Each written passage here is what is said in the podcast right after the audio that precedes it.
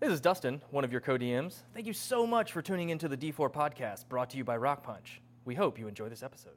Hey everyone, and welcome to D4, where I, Devin, And I, Dustin, co-DM a 5th edition game of Dungeons and Dragons. you know what's cool? Hmm. Icewind Dale. Yeah. You know what else is cool?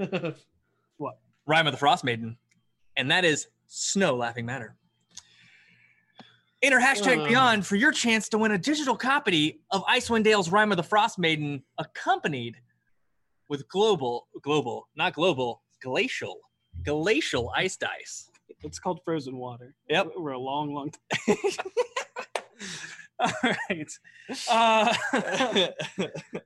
please enter uh, into the chat only once uh, so you're not disqualified. And remember that Prime subscribers and uh, regular subscribers are three times more likely to win. But the coolest news, the most fun news, It's pretty neat. is B. Dave Walters, the DM from A Darkened Wish, will be taking over the DM seat for episode 69. Nice. That is not this, this next week. Next week. Next week. We're Next on week. 68. But that is going to be the July 19th. It will be a canon episode.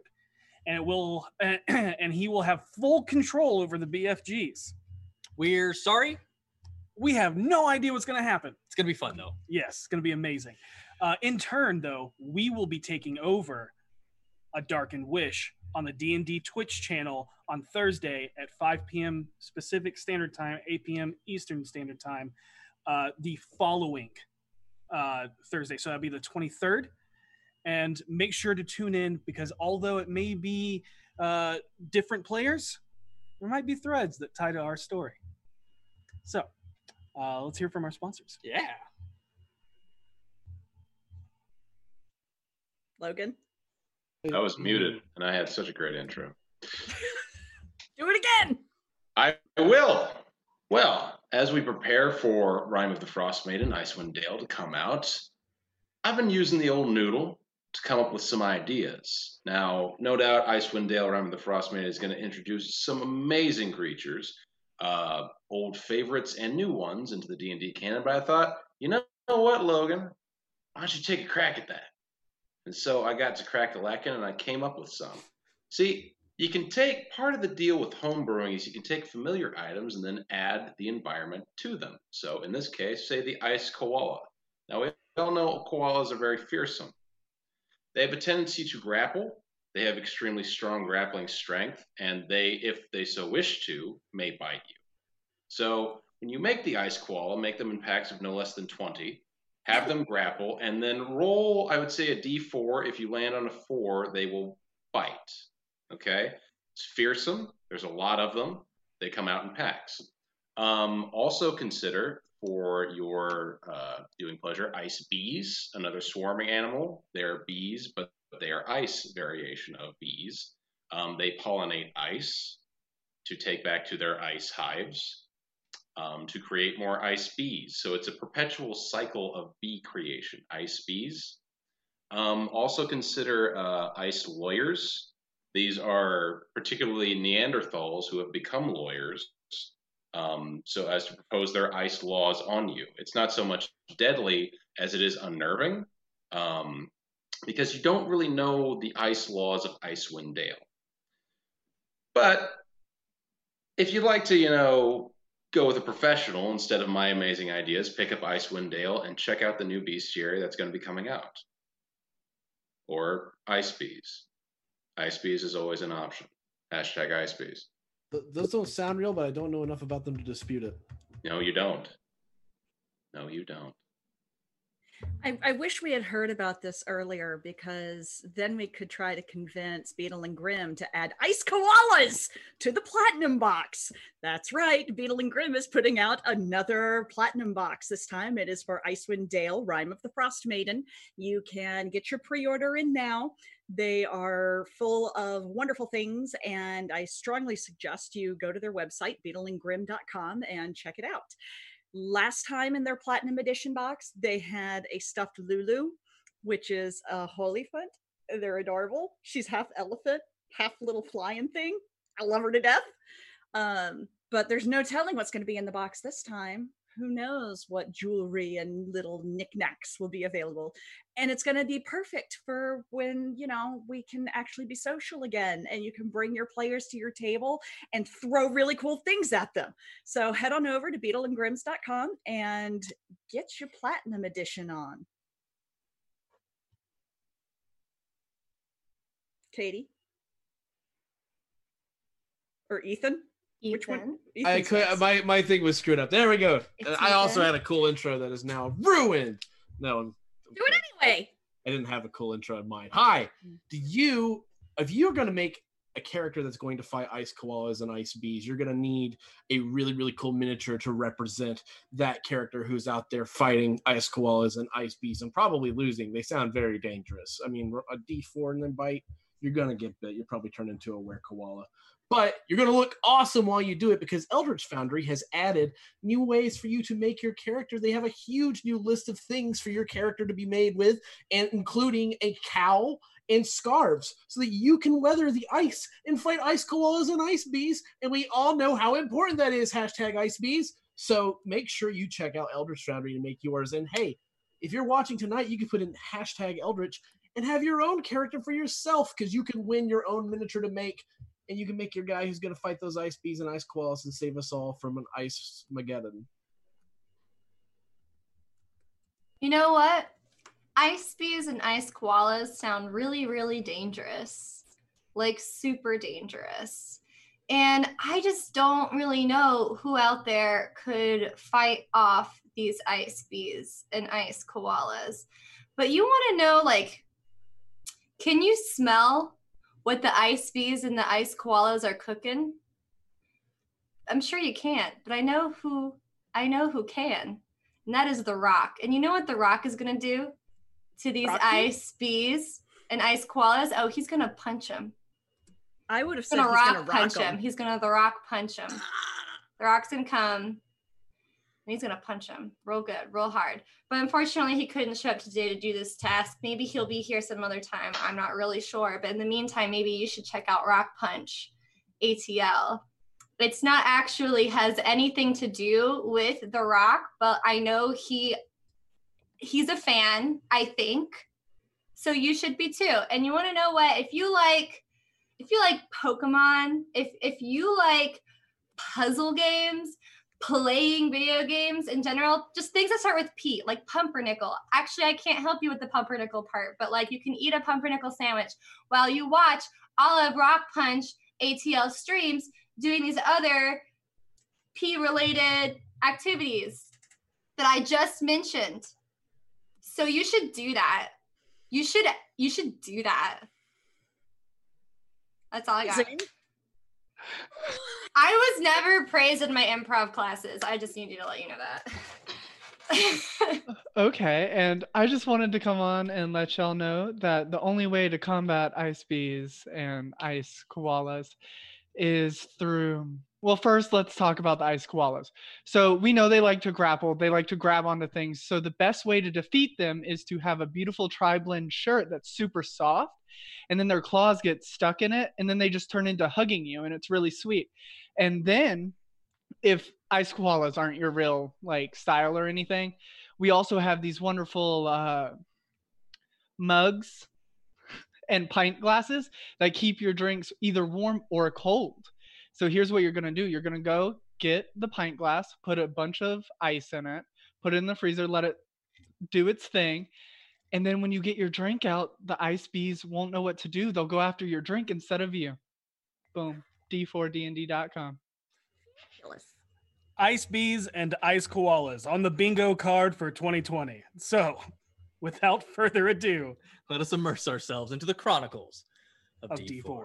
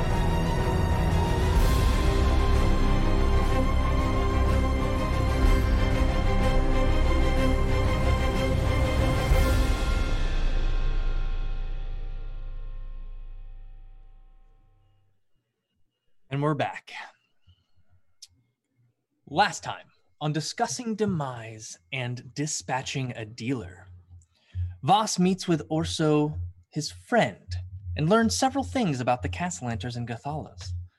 The Castellanters have multiple charities they funnel most of their wealth into, while the Gathalas seem to be money laundering and are funneling quite a bit into something called Project Giant Star. Voss also asks for info on his boss, as well as one of his coworkers who is in charge of the guild's finances. Seisha talks to Harold about death and killing and opens up about how she feels. The bard tries his best to comfort her on such on such a difficult question. She then heads out to see Gariel. When she arrives at the Skewered Dragon, though, she walks up to Gariel playing cards with two gentlemen who are after info.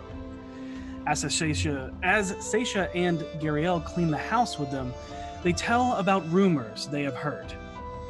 The first is a New Zhentarim gang, or a schism within the, uh, the recent one, after a recent Xanathar attack. And they say this one has red serpents instead of green. Second is the ghost of the Black Viper is back and is targeting noble families, four in particular the Anteos, the Kormallis, the Thann, and the Rosznars. Next, they tell of a string of murders that have had strange bloody skull hands in the inverted triangle symbols.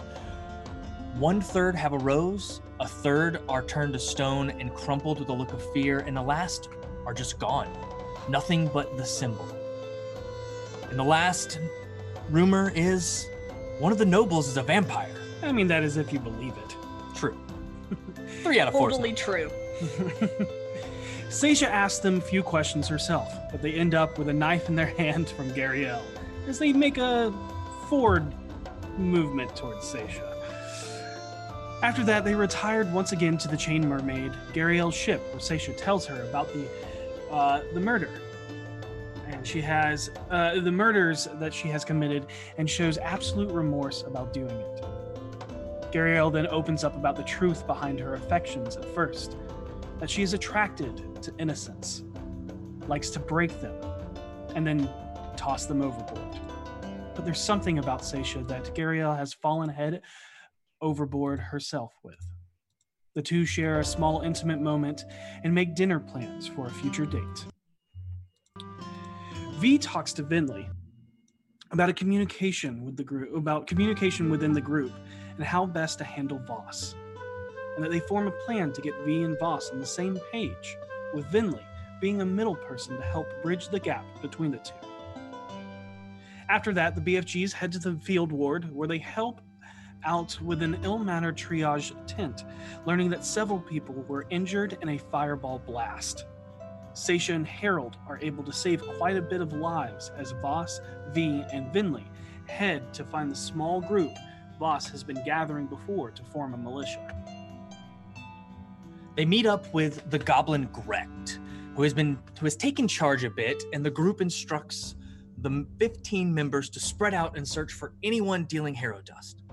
The party, with the aid of the 15, head towards the Samis, the slums of the field ward, where they find a snake oil salesman selling a cure-all tonic.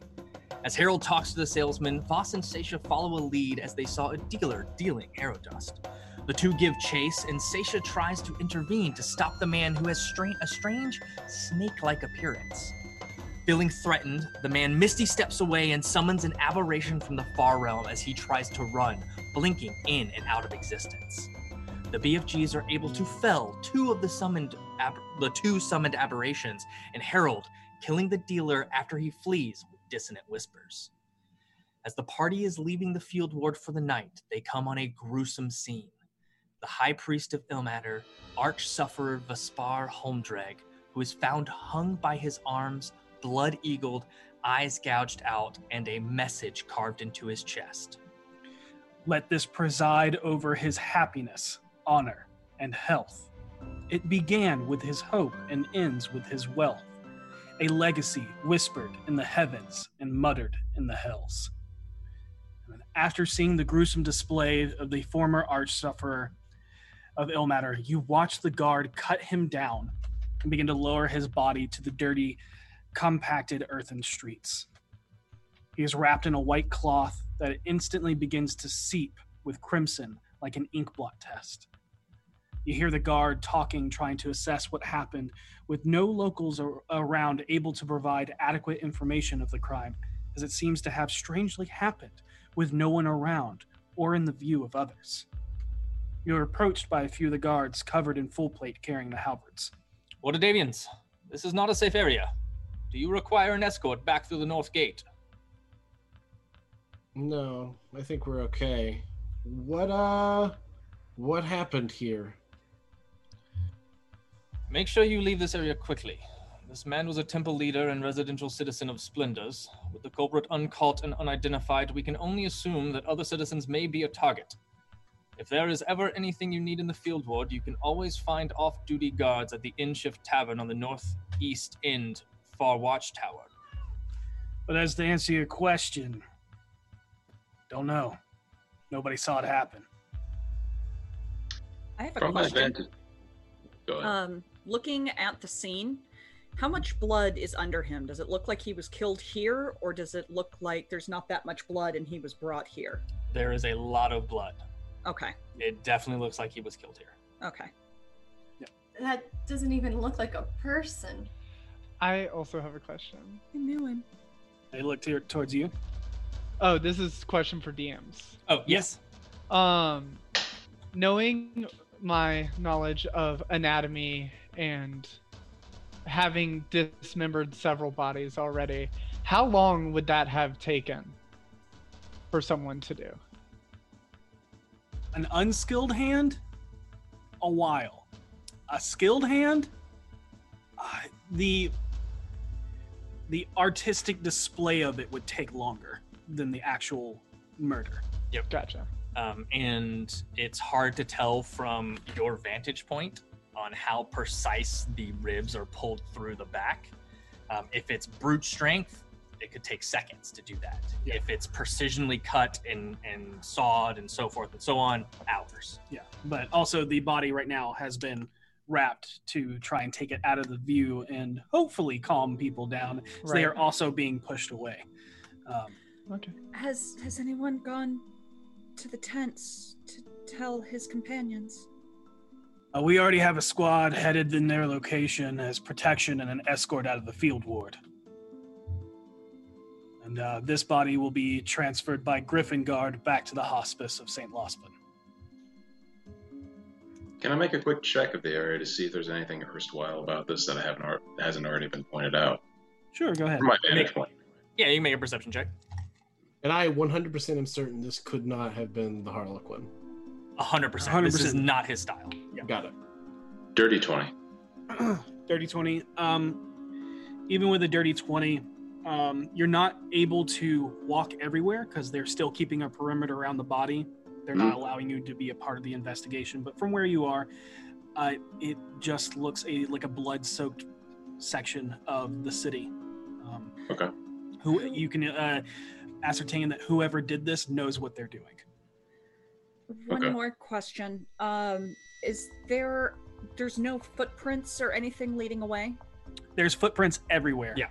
But not like a trail of bloody footprints no not a trail of bloody entering or footprints. leaving. No. No.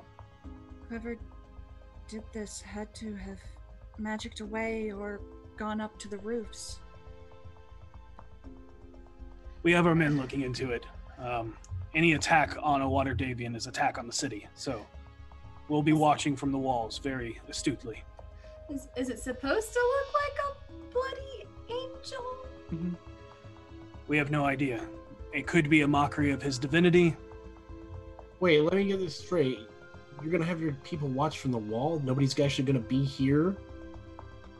We don't. You, I, you know for a fact, Harold, that Yeah. that's this is the field. This is what you're fighting to change in the field. Right. Yeah.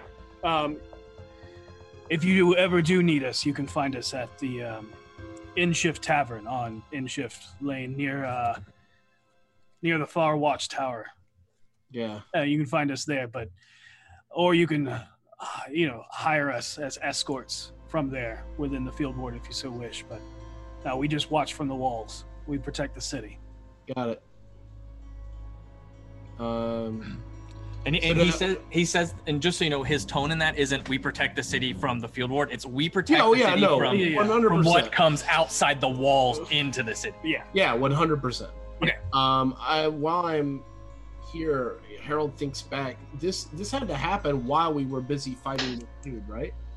It- uh, throughout the day, uh, while while you It- were it- it is fresh. It is Yeah. not. right. So like blood is we, not we dry. didn't see and we didn't see this hanging there when we were first. and the field ward is a very large area um, and where you were both well, all three places the uh, the triage tents the house that you have cleared out and the samis are not near this this was actually pretty not very close but kind of close to the north gate How can someone do this and no one see anything? not I sure feel like magic has to be involved somehow because of that. I agree with that. Either magic or this person was Like some a real expert. like some invisibility spell that eventually wore off or something. Maybe. Maybe it was a silent spell. They, they would have had to, like I said, either go over the roofs or they could have prestidigitated the blood off themselves and just walked into the street. Too many options right now. There's nothing we can really and you, get. and you see the guards just kind of like nodding to you like yep yep yep Like like they've literally gone over this exact. uh-huh yeah. Harold kind of t- nods to me. He's like, I don't think there's anything more we can do here. I'm, I'm so sorry, Seisha. Um, and and the the female guard who spoke to you the first time is just like, if you don't mind, we need to prepare him to be transferred back to the hospice of Saint Laupsenn. Right, yeah. Absolutely. Of course, yes. We'll get Thank out of you. your way. If you do find anything, um, make sure to contact any of the local watch Of course. and be safe. Field ward is a dangerous place. Do you know if And, like- um, are, are Blastwind and Cromley going to be brought in for this? This is outside of the city. The Magus and Protectors don't work here. Okay. Uh, V says to Vinley, "Can you do like any of your like detect magicy stuff here?" I could, but I don't think there's going to be anything lingering around. Oh, okay. This looks like a cut and run kind of demonstration. Okay. Let's let's go home. One moment. Um, as this is going and as we begin to disperse, I would like to find the, like find the people. The people, like your group, Yeah, the men. Uh, you they're spread out, but you can find Greg. I f- find Greg and I say, at first I say to the group, if we're going to be doing any work here, it's best if the group I've recruited here knows you. Would you like me to introduce you to? them? Yeah. We All should right. do that. I find Greg and I say, gather them up quickly. They will be paid for their efforts today. um, You got it, boss. It's about 30 minutes as he rounds people up as they are trying to stay somewhere close to the Samis, as that seems to be a huge area of where Herodust is Hmm. the biggest problem. So um, they gather up and meet you all once again. Back at the uh, barracks, we'll call it. Yeah. Yeah. So, not to and I say, as I told you all before, we will be taking residence here and be willing to train. For today's efforts, I offer you each 10 copper pieces for the day's work, with more on the way. You You see can earn all of their eyes just get huge, and they stand like at attention. Uh, potentially more, depending on training. These are my comrades. All of them are equal to me in this endeavor. We are all here to help. And I stand back and kind of nod to each of you to introduce yourselves. Um, my name is Lord Keeper Seisha Valisvard. Um, You recognize most of them, Seisha. I, I know several of you. Um, yes, it's good to see you all. And she'll step back. I'm uh, I'm Harold. Most you, most you guys actually know me, so I wave and I'm like, "Sup, Bill?" Take a step back. You gonna Alright. you gonna read us a story again? Yeah, absolutely. Uh, maybe not tonight, but soon. Okay. Uh, and one by one, you each introduce yourselves. You you each get the sense. Um, there is a total of forty people here that gathered and came when you put the call out. So, uh, Voss, you can mark off four gold, which is four hundred Okay. copper. Yep. Um, and that's enough to pay each of them ten copper apiece. I will take off the four gold and an extra 10 copper that I give to Greg. Okay. He's paid double. He gladly takes it. Uh, you get the sense that um, where Seisha is teaching them uh, knowledge, and Harold is basically uh, Feeding their Emboldening them. Yeah. Uh, Vinley, they look towards uh, maybe learning magic, but they are definitely excited to learn how to crush people or m- slaughter them with this giant woman who has a literal jawbone blade across her back. Yeah, they're super excited and like giddy, and they're like, you know, finally, we're gonna be able to defend ourselves. Yeah. yeah. Do I get one of those giant jawbones? Stuff like that. They are all Uh, gung ho for learning something unique from each of you. Um, but through y'all's work in doing this, you have unlocked an asset in the field board. You basically have eyes. So now that if there's any an issue, these people will probably come and tell you or send Yep. word to you. So you you don't have to be so much on the on the forefront of searching for it. You've built a pretty good ally allies in the Yeah. field ward itself. The field ward being the ally. the field ward being the ally. and the field ward may contact you at some Yep, point and be like, um, hey, and there's so- problems. Yeah, and we can assume that, you know, a couple hours a day, you guys are out here training them, putting them through the various your own personal tests and training depending on what that strength is, and that'll continue to grow and uh, gain, you know, their trust. And possibly level them up in their CRs and what type of, Of course. creatures they are, Yep. if they so ever have to help. But um, other things where the field ward might become another aid. So Um, and once you finish this, it is it is sundown. Yeah. you see the sky once again is painted in the beautiful summer sunset colors that weave through the lines of stratus clouds from the dissipating small storm cloud that rolled through the city earlier in the day. The slight, muggy, humid air begins to cool with the breeze rolling in from the seaside.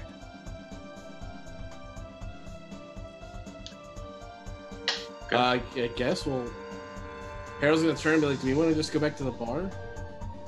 Uh, I, me. Are we not staying at Rainier's anymore? There's not really any point. Let me ask everyone this. Who is it? No.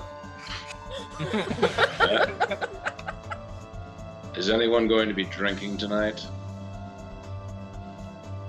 Probably. Anyone, if we're drinking, go back to Renair's. We don't have stock from our own bar to spend. Got it. That was a good one. That's funny. I just want to And- go sit in my nook and read. Um, with that, Voss is going to go ahead and head off to Renaer's, and I'm going to exit sideways real quick. Excuse me. Okay. Be right back. Seisha's gonna head back to uh, Troll Skull. Vinley waits to see where everyone else goes. Harold, He's let's- waiting too. Harold looks uncomfortable with the, the group splitting up, and he's like, uh, Oh, Harold.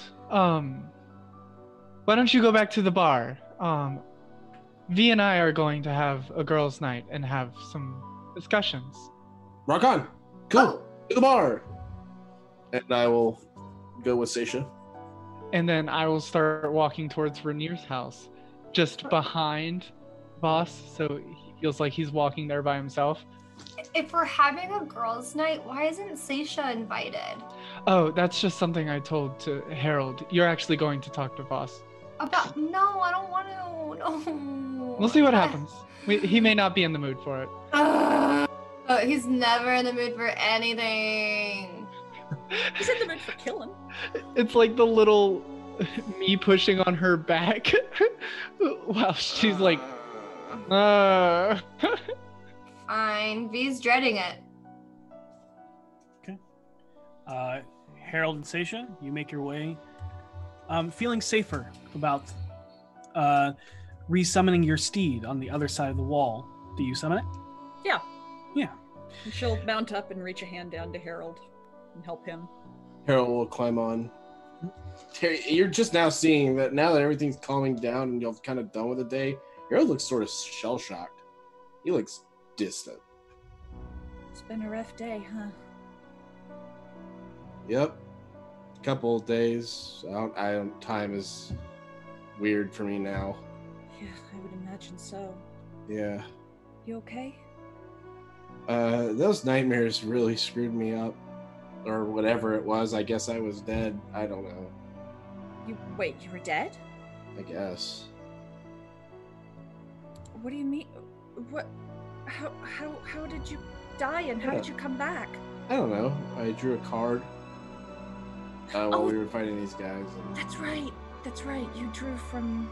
yeah, I just I haven't had time to like process like all the stuff that happened. Um, and I'm just ready to go home. Yeah, that's kind of where I'm at. Just want to be home. Yeah. Let's Hey, go Harold. home. Harold. Harold? Yeah. You realize the bar is home. It's our home.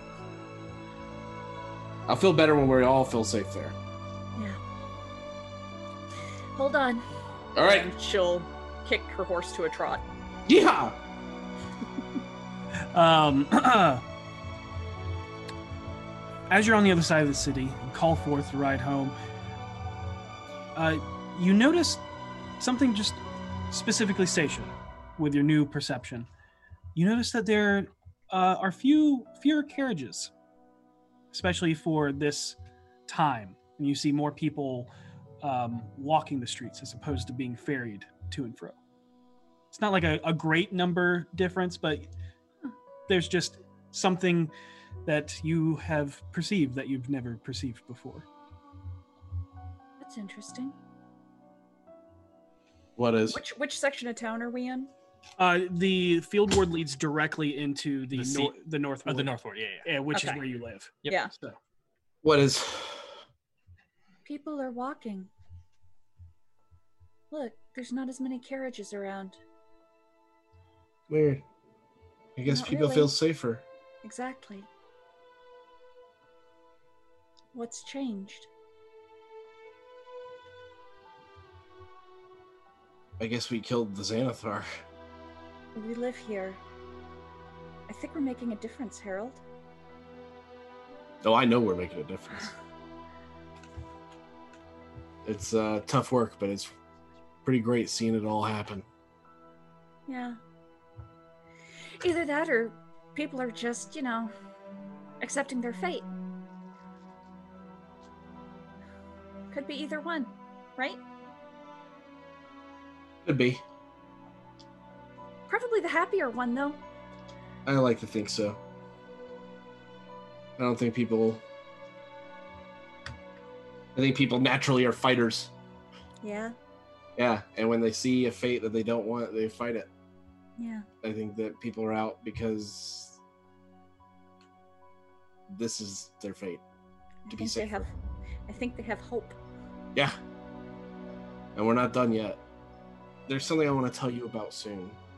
but now's not quite the right time. But I want everybody to be involved in it. It's something I've been working on, and I think it's gonna be good. I think. Hey, you want to hear about something funny I did today? Yes. And she'll tell him the story as they ride back about um, walking into the skewered dragon and uh, uh, Yeah, the Gary L. playing cards. And the, yeah. Oh, awesome! Yes. and accidentally knocking the knife deeper into the guy's hand. oh, that's cold. I love it. yeah, That's great. thanks. I said to Um, myself, what would V do? That that's the one. Yeah. That's awesome. And when we get back, Seisha will go up to her nook and she's going to pull out the book that she got and start reading it. Yeah. And Har- The book Har- about the families. Yeah, the no the noble family you got from Cromley's house. Yeah, yeah. yeah. And Harold will go up to his room and he'll kind of sit down on the bed and he'll put the otter back up from where all his pillows are covering it. He'll set it back up and he'll set up the bird and he'll look for Earl. uh, and he's gonna sit on his bed. He's gonna cry for a long time, and then he's gonna go to bed because he is real messed up. I mean, he's basically got tortured. His soul got tortured for you know hours. So he's he's just now sitting down and processing it all, and so he kind of gets a little emotional, gets it all out of his system, says, "Okay, tomorrow's another day," and he goes to sleep. All right. You have a, a good long cry and end up just the exhaustion of the tears just overwhelm you and you end up falling asleep into a very deep, like, like deep sleep. One of the those sleeps that you just don't wake up from anytime soon. Like Yeah. the deep dreamless kind. the deep Yeah. dreamless kind. Yeah, there's, there's slobber on the pillow. You forgot. Yeah, he's he's rest. feeling. Yeah, he needs it. My boy needs it. Um. All right. Um. We're gonna go to the other group, Yeah. headed uh, towards. Um, so yeah you you enter into the north ward and you know kind of Voss is kind of just walking a little bit in front of y'all um, and you you get the sense that he's gonna start probably heading towards the tavern but there definitely that moment of you are all together rel- like before you turn off and head towards the sea ward or Wait, so we think he's going towards the bar? yes No. Oh. Interesting. Well, that didn't go as planned. Wait, And she'll Where's just look going? at me. Why did he walk in a big circle? I don't think he expects anyone to follow him or go with him. I'll just call out for him. he's not mm. he's not yeah Voss. not, Where are you going? I thought we were going to Renaer's. I said that's where I was going. Right. Yes, but your keen mind knows that Renaer is not there. I out of play. We know what you're doing. You know that Renaer is not there. He never stays at his house, and he also helps run your bar. Oh, um, relaying that then. Yeah. I just forgot about something. Oh. Okay, so we're all going back to the bar. Yes. Okay. Then let's walk together. Okay. Okay. and you all take your way and turn onto Serdoon Street. As you walk uh, a little bit further down, make your way to Troll Skull Alley, where you find yourself at the Spirits of Troll Skull.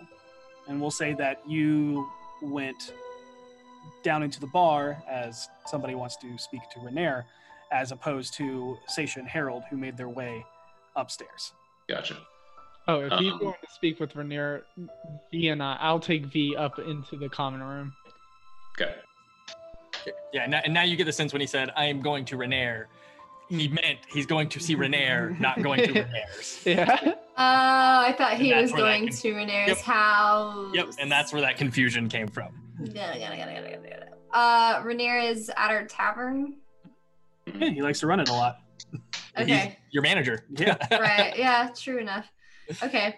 in that case, I too am also going to Renaer. Okay. Oh. Then I will walk up to the common room by myself, cast Flock of Familiars because I did not do it this morning, and I will sit there for a while Okay. with my Uh, friends. You walk back into uh, the bustling tavern as everybody is eating. The uh, at the end of dinner time. Um, there's only a few people in here. Uh, Star has started to wind down and end their performance for the night, and um, but the smells wafting out from Javier and Aura's kitchen is beautiful as it once was before the attack on the financial situation of the tavern and the guilds. Yep. And you see I throw two silver up on the stage. See if I can persuade others to do the same. Uh, okay, roll a persuasion check. Okay.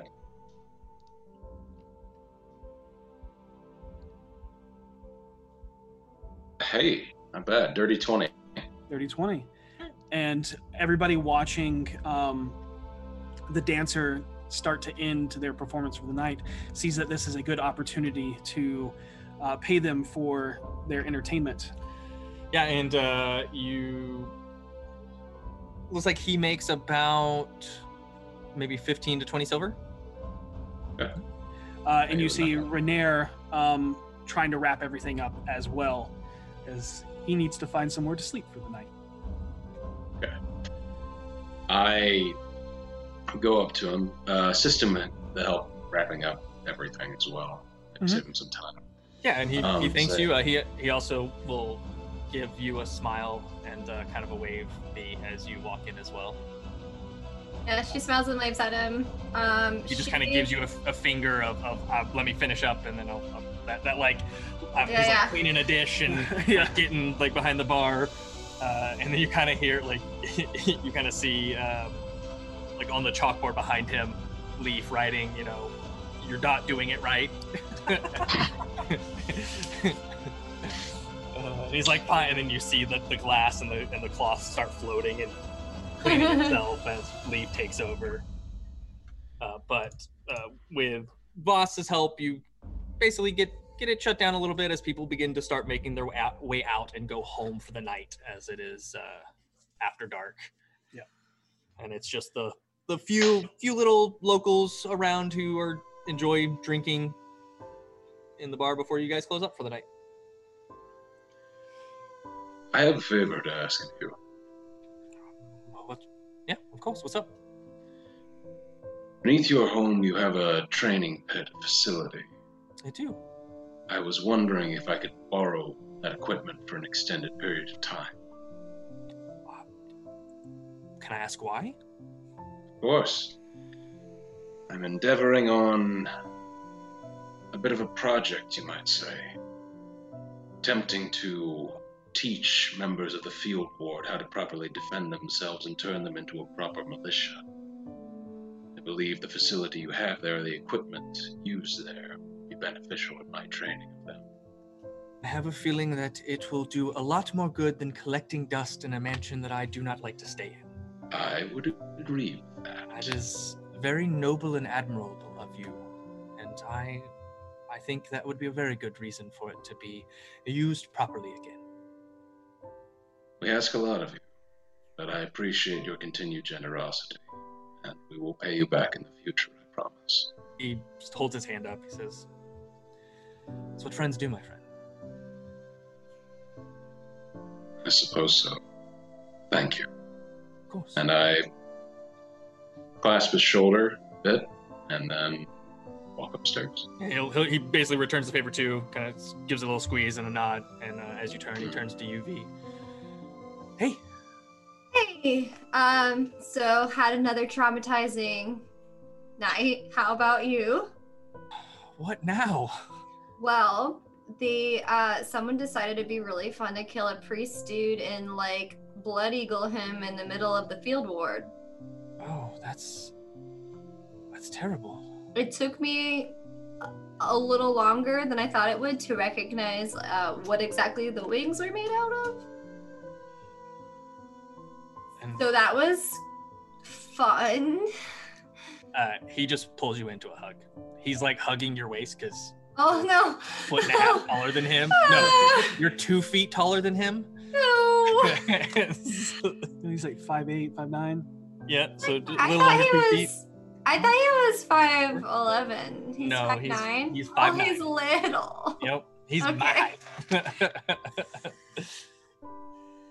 Okay, well, um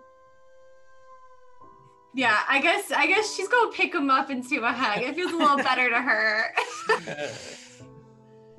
and he, he, he's, he takes it and he's like, It surprises him for a Like, second. ooh. Whoop. yep, Uh, sorry, I know our height difference is a little weird. it's not weird. It doesn't bother me at all. Oh, good. Um. Anyway, so she puts him down. And she's just like, I just, I don't know. I felt like I just had to like tell you about it or something. I also, I talked to Vinley about like trying to. Uh, is Voss still there? No, No, he had he gone. walked. It's, Okay, it's he left, just, he just the two of two of you. Alright, as- I, I tell him about how I talked to Vinley about how um I'm like trying to think of ways to attempt of bonding with Voss and how it's it makes me feel stupid because it's like so clear he has like zero interest in wanting to bond with me in any way. And um, I suggest I was like I was trying to think of things that me and him have in common. The only thing we both really have in common is we like to fight things well, he likes to kill things, but like maybe he'll like to fight things without killing them. So I thought about maybe taking like me and Harold, or you you can come too, and taking him to the Bloody Fist or something. That sounds Do you think that would be a good idea? I do do. you think he would not be interested because he can't kill people? No, I, I do not think he enjoys killing people. I think it is to him it is a necessity in the moment. The only time I've ever really seen him like super happy is after killing people, though. In a sense, it is a weird euphoric to some, the adrenaline thrill. But I don't know. Uh, It mostly just makes me feel dizzy. But not like a good one. I don't know. I, I don't know. That's not. I don't know. I don't know. That's all I got. That was my suggestion. If you have any other suggestions, I'm super open to about anything because I feel like I hate that I'm the one who has to put in an effort. Like, why do I have to put in an effort? Why can't he put in effort? he just, he just lean like you're both sitting down. He just leans you down and kisses your forehead. She pouts. Well, thanks so much for running things here. And I know you don't really like staying at your mansion. So if you want to, you know, stay here, you're more than welcome to. Thank you. So I guess just let me know if you're comfortable with that. I enjoy being around you and your friends. I very much enjoy being around you. I mean, we are betrothed after all. Oh, right. I forgot. I forgot that was a rumor that I started. I think I Sorry. technically started it when I, you know, said it to really get at your in, under your father's skin. True. True. I uh well, Seisha's trying to get an interview with my mom to write a book on how wonderful the Gathala family is. So that's gonna be really fun. Good luck with that. I'm just curious to know if she's even ev- even gonna give her an audience because of me. Don't know. I, but um, I guess we'll have to wait and see what happens. But I guess so. talk to talk to talk to Voss about going to the Bloody Fist and seeing if he wants to go a round or two. It might be the thrill of I mean, from what I have seen, the two of you bond the most during a fight. You work so well in tandem and op- bring openings to each other that you would think that you've been fighting together for years. Perhaps it is the thrill of the fight that you need to spark that start of something. I mean, the only time we seem to be on the same page is when we're in the middle of a fight. Life or death situations tend to do that, but it's a good first step, and I. It's a good thought. I would not have thought of it myself. I still hate that I'm the one who has to put in all this effort. But whatever. I guess it just means I'm a bigger, better person and not literally. Well, literally, yes, but you know, figuratively too. Why don't you go get some sleep? It has seems like you've been through a lot. I can't even I can't imagine laying eyes on what you have seen. I will Yeah. I'll see you in the morning. And he leans down and kisses you. And Okay. He All right, and then uh, V goes to bed. Okay. Well, she goes back to Vinley, actually, because she and Vinley's in the common room. And she's just like, "Hey, so I guess we didn't talk to Voss so well. Yeah, that's fine. Next we'll find a different time. Yep, another time, a different time. time. Or perhaps I should just walk down the hallway right now and grab them for you. No, I'm tired. I'm like really tired. So I'm gonna go to bed. And we'll do this another time. Perfect. Okay. she goes to bed. Uh, Voss, when you retired to your room, you saw four regular health potions arranged neatly on your pillow. No note. No, the the door to your balcony's not left ajar. There's no signs of someone entering your room, but there are four health potions. I approach slowly.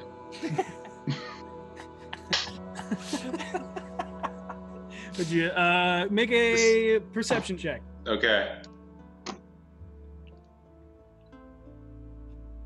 Uh, 14. no traps. Doesn't Yep. appear to be uh You pull your moon blade, you look underneath to see if somebody is hiding under your bed, waiting for you to get close enough to, I don't know, cut your Achilles tendon or anything. Uh, extremely paranoid that Voss might be thinking. And it is just four health potions on your pillow.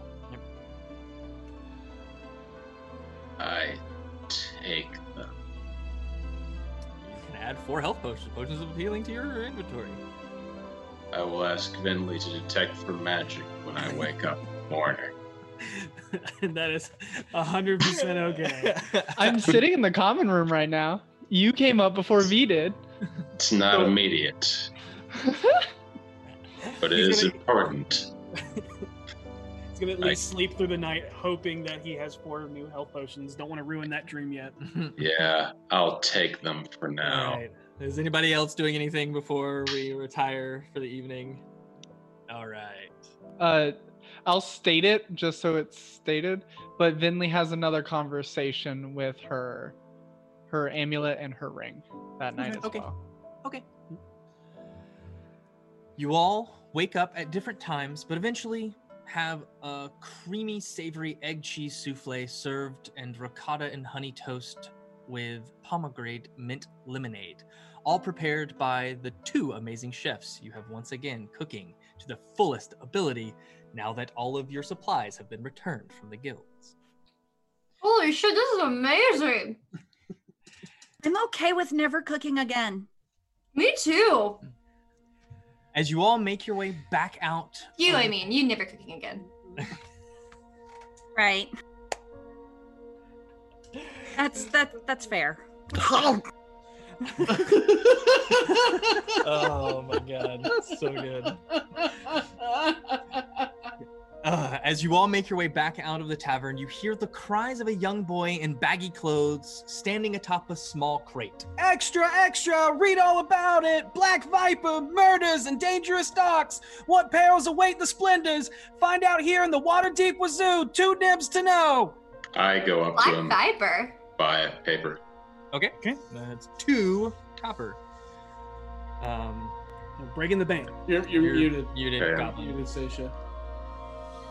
Yeah, I heard a rumor about the Black Viper yesterday. The ghost of the Black Viper. Who is the Black Viper?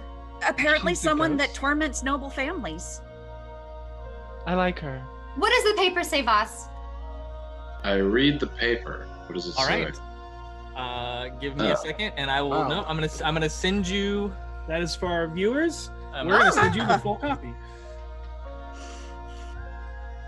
I want a copy. Oh, dadgummit. Hold on. Let me send it to everybody. Buy it then. So I'm dyslexic, and I read that as a most murderous fowl. I thought it was on a murderous bird. Um, so if you check in the group chat, there's a link. You should be able to click on it and pull up the full paper. And, Thank you. Uh, you can, uh, if, if you want to to read stuff out loud for the audience, that would be awesome. And I think uh, so that way we're not silent as we read the newspaper for our podcast listeners. Yeah. Uh, this, the Black Viper article is too fuzzy to read. If you click on it and then zoom in, you can. yeah, no, that is zoomed in. I can read it. Uh, let's Go see. Oh, the Black Viper part. No, yeah, I can't says- read the Black Viper. it says I can see Lord Viper- Renaer. It says Black Viper makes miraculous escape. The The notorious thief. Oh, I, That was I- way I- off. I got it. Good. Uh, let me see here. The notorious thief robbed members of House Rosznar, including the family patriarch and his sister Bella. Lord Rosznar was robbed at sword point despite being surrounded by over a dozen house guards. We know this only because the young, uh, what is that, Vance Rosznar, Vance. Yep. uh, grandson of Bella, fled the scene in a panic and told of the nearest squad of the Watch he could find. By the time the Watch arrived, the Black Viper had escaped, and in a, uh, and in a, I cannot read that one. And in a something obvious attempt to avoid embarrassment, Lord Rosznar refused to answer their questions. Patently. Patently, Patently. got it. Bell, uh, uh, Lord Lord Rosznar. Rosznar refused. Well, yeah, no, yeah. Lord Rosznar refused to answer their questions. Bella Cuffed. cuffed Vance uh, on the ear, and nothing more was said. They all just left in a huff, said one watch member. Yeah, when when we played cards yesterday, one of the rumors they said was that the ghost of the Black Viper was striking the nobles again. In fact, it, they mentioned four families, I believe. Hang on. Um, I'm going to mispronounce these, I'm sure, because This was me trying to note them. Anatos, Enteos. Anteos. I wrote Kormallis, Yep, Kormallis. Thrawn, and the Rosznars. Thann. and Thawne. Why did I put an Oh? Because I was thinking Star Wars. uh, Voss, your keen mind kicks in real quick. Yep. Anteos. That was Seg Anteos, bruv. And he just married into the uh, Crom Cromer. Cromer. Yeah, the Cromer, which was the the, the brass instrument making family. Look at this ad for the beer golem. This is a terrible ad. We could do better than this. love this ad. We're more than beer. We've got coffee, tea, and other stuff. But yeah, we have a lot of beer. Over two score variety on tap on any given day. Come for the beer, stay for the beer. We also have ales, but really, are you going to come to a place called the Beer Golem and buy ale? Wait, I don't wait. think so. Wait, read. A murder most foul. Early this morning, the City Watch and the Sea Ward came across a gruesome scene in the Heroes Garden. There's an auction. No, the body has now been identified as Forest Master. How is that? Quia? Yeah? Kia, and Aarakocra, and High Priest of Silvanus from the Silvanus from the Shrine of Nature. The body was displayed in a horrific way that seems to send a message with how violent in nature the murder was. No suspect has been identified, and there seems to be no leads, according to retired Sergeant Cromley and Magus Blastwind, who were called to the scene for their exper- for their expertise in investigating unusual crime scenes. The only lead is the chest of the body was completely plucked clean and carved into the body was the question what makes men mean? What does this ominous message mean? And what does the gruesome murder mean for our pleasant streets here in Waterdeep? That's the second person who is a master of their their deity that's been murdered in a gruesome way. Oh, Maybe- and that wasn't the same guy? No. Maybe we Oh, should no. go. Maybe you should go to Cromley and Blastwind and tell them about what we saw. Well, you know what makes men mean? Money. Neglectful parents. I feel like that's a- Obviously. that's that's a lot. Why don't we? Why? But what do the two people that got attacked have in common? One They're was both- turned into a bird. The other one was had their feathers plucked. They're both They're leaders of their congregations. birds. it's a bird killer. Like like like No. they are supposed to represent dead birds. Feather. Feather. There was something about feathers. What was the thing about feathers recently? Birds of a feather flock together. No, no. There was something about feathers recently. Oh. Uh, or that's all a I got. feather. Oh, Um, you use quills to write stuff. no, no. Um, It was specifically the word feather.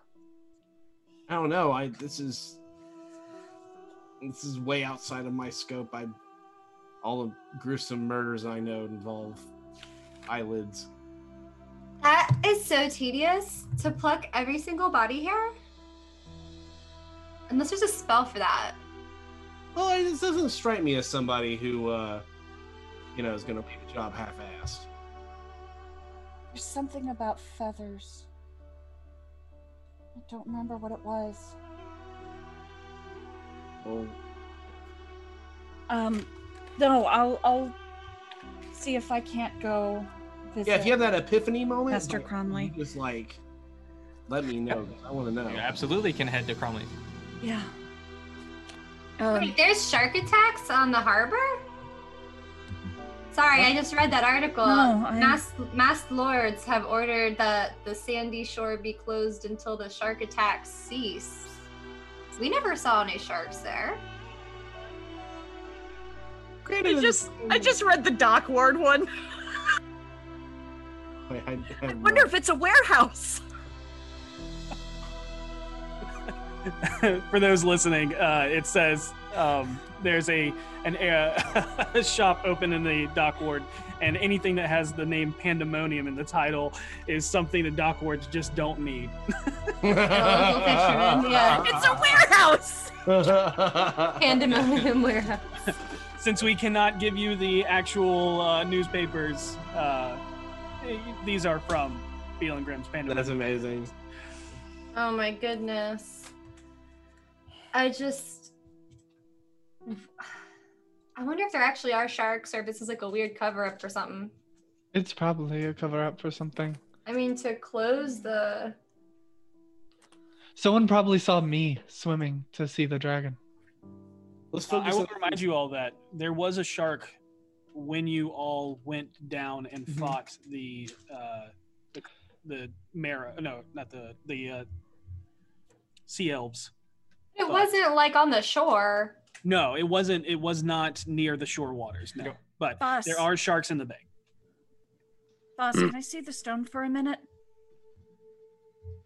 Sure. May I ask why? Because I want to know what the feather thing was.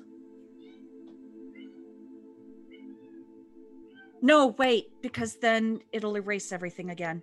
hmm Never mind. Oh, that's gonna I know. drive me nuts. Do I know what she's talking about? I have no idea what she's talking about, so Okay. Am I Stone mixing has up no idea. games? I, I, I don't know anything you're talking about a feather thing. So Yeah. I might be mixing up games. Okay. yeah, Okay. You're like, let me see what I'm like. I don't know what you're talking about. That have we done any? I don't Yeah, think we- we've done any cryptic feather things. Yeah, Where's I'm the not. feather I was thing drawing from? a blank. Look, if you, I know you're the note taker, so if you find something, You're thinking, Yeah, you're I'll thinking of the, uh, you're thinking maybe of the Red Wing. No, no, it was I mean, specifically the Vinley word casts feather. Featherfall all the time. No, it's it's something very specific to the word feather. okay. So, what are your plans for the day? So obviously, Seisha's going to Cromley. Um, Harold, you're going to look for in. Yep. Yep. Uh, I actually want to, since I know I'm going to be awake before V is awake, like I want to get to V before anything else. of course. Okay. Um, V, Yeah, what's up? uh, would you mind accompanying me to the Blackstaff Tower today? Sure, what are we doing? There's a certain person there. Give me one moment. Okay. Evalos Mar. I don't know how to say this character's name. I'm sorry. Master Evelos Morali. Evalos Morali. Okay, Okay. tight. Um, she Tight. should help you. start to deal with what has happened to you and probably strengthen your mind against any further incursion. Oh, the void stuff. Mhm.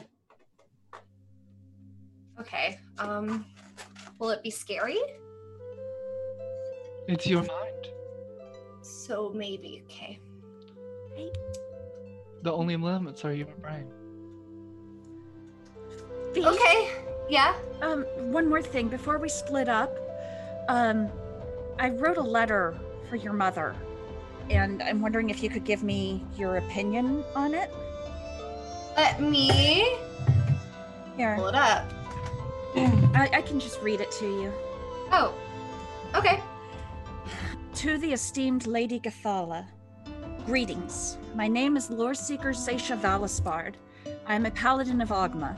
I write to you today because I am composing a tome uh, dealing with four prominent, four premier noble families of Waterdeep, and I am hoping to include your family among them. In the interest of full disclosure, I will tell you I am friends with your daughter, Viomiliana. While she is relatively knowledgeable of the Gathala family, I'm sorry, of the Gathala story, I would much prefer to get the story of your family's history and ascension from you. You and your husband did something truly incredible when you rose to become a member of the nobility, much less the first Goliath noble family of Waterdeep, and I wish to accurately impart as much of your tale as possible into the annals of the font of knowledge. I recognize that my relationship with your daughter makes the request quite a complex matter. I have no intention of discussing the present situation with regards to her during the interview, should you be so gracious as to accept. My intention is to discuss your house's qualities, position, and achievements. If you would be amenable to this endeavor, I will gladly and gratefully meet you at a place of your choosing on the occasion convenient to you. In truth and faith, Seisha Valaspard. You know what? I honestly didn't expect you to mention me at all, but I mean, I don't think it's bad. Okay, well, I, it's kind of an elephant in the room if I send a letter, because, I mean, Yeah. they've done their research, they know who you're with. It's true. I would sign it Um, Laura Seeker, Seisha Valaspard. Oh, yeah, good point. Yeah. Titles. Matter. Or maybe, yeah, like in truth and faith, lore seeker, Seisha Yeah, Valaspar. yeah, yeah. Um, I think it's good. It sounds like, you know, you think she's all hoity toity and want to write positive stuff about her, and that's what she's gonna want. So Okay, yay. All right, thanks. I'm gonna make that change and send it off. eh. Woof, let me know how that goes. Sure. And maybe, who knows, maybe she'll ask for you to be there too. No, no, no, I don't think she will. But that's a very sweet thought. Uh, never know. So before you make your way to Cromley's for the day, you spend the time needed to transfer that into a paper bird and Yep. send that to uh, Lady Gathala. Yep. Voss, when you woke up, you noticed through the window blue and red spiraled feathers etched into a long or attached to a long black arrow embedded into the exterior of your balcony. You go to investigate it, the note attached, slammed against the wall, simply reads Noon, Dock Ward, 13183, Stingray Street. I take the note, memorize it, Mm-hmm.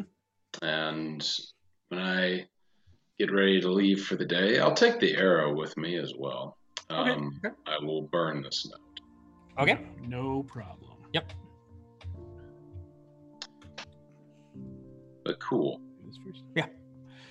All right. We're gonna start with Seisha and Cromley. Okay. You make your way back to the Street of Bells to a small, deep blue painted townhome. When you knock on the door, you are greeted warmly by the tall, thin, middle aged man with a scraggly hair and beard. In the background, you faintly hear the whistle of a kettle as he ushers you in for a spot of tea.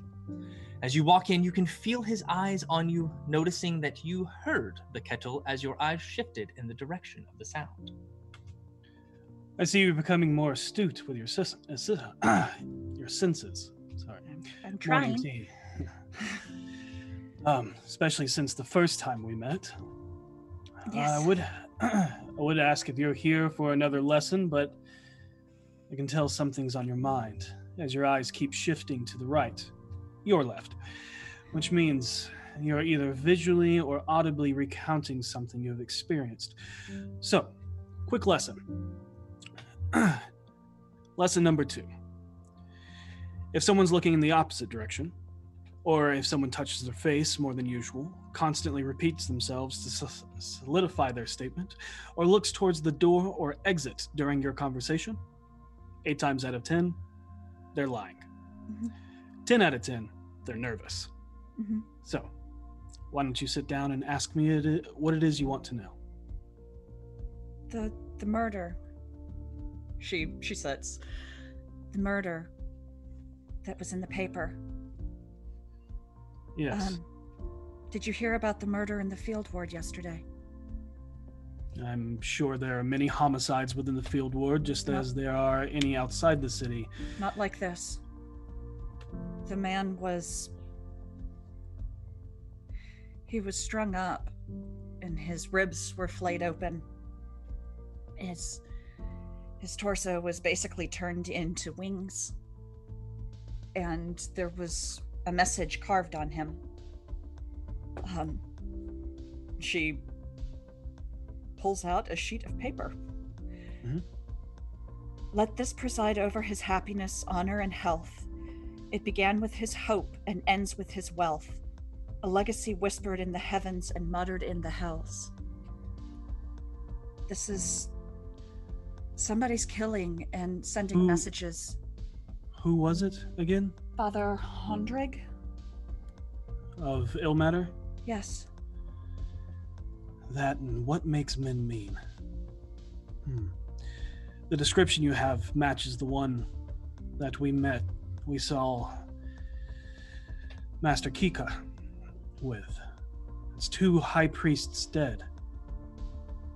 And what Barnabas and I can figure out, you can see that his eyes move to your right, his left, as if to recall some information. Looks like a copycat from 15 years ago. Really? Who? One of the first cases uh, Barnabas and I worked on together. We think it's a copycat, or I think it's a copycat, of the chameleon killer because the details are close but not exact. Chameleon Killer. How did he get that name? Well, the first time we found the bodies, as you said, back flayed open, in a religious context, throat slit, and a cryptic message etched into the front torso. But the eyes were never taken. And the targets, the reason why he's called the chameleon killer, they were shapeshifters. Oh. We think, or at least, were? Yes. We think, at least the only thing we could deduce was is that it was to expose the corruption of what has infiltrated the city. Most people turn a blind eye because of that, and it's hard to get people to care when they believe justice is being done. You see that he lets out a huge sigh as he just relaxes, starts thinking again, shakes his head, drinks some tea. What makes you think it's a copycat instead of the original? Like I said, the eyes weren't taken. Most of the details are the same, but there's something different. But this time they're going after holy men. And if our deduction was true about exposing the corruption for those that have infiltrated through their shapeshifting abilities, that would be somebody aiding the city. As I said, people look the other direction. But this is targeting high members of the city that only bring divinity to it. But it doesn't if- matter though, because we were never able to catch the culprit, and one day it just stopped. So either the message was received, or the chameleon killer met his own fate. Or he now we have to f- or figure he out. was incarcerated for something else. Could be. Could have been exiled. Did you have a list of suspects? No. That was the thing. We could never find anything. But Mm. Now we have to figure out what the new message is and why they're so far targeting priests. Yeah. All right. I um If you hear about any more, could you let me know? Of course. I knew Hendrik. He was a good man. yes, he was. Um, I knew him as well. And do you see him again. Look to your right, his left. Tell me the story. And she will spend the morning listening to stories. Uh, and that is the one story he will not tell. Yep. Ah! Because it's the same as the last one that he avoided. Hmm. Hmm. All right. But your insight picks up that it's a painful memory. Yeah. And knowing Holmdrag and what uh, the House of St. Lospin does, you can assume that Yeah. somebody probably didn't make it. Yeah. Yeah. Yeah. But you can spend Of course. talking stories and, and Mhm. learning a little bit more and, and If you spend the time, he'll actually go over another lesson with you of observation and Okay. all of that. Yep. So, Yeah. All right. uh, let's go down. Let's make our way to Voss. Right. So you go down to the address listed to a small, old, rundown shipping and storage warehouse. All of the windows and doors seem to be locked or boarded up. Can I hear anything inside? Uh, go ahead and make a perception check.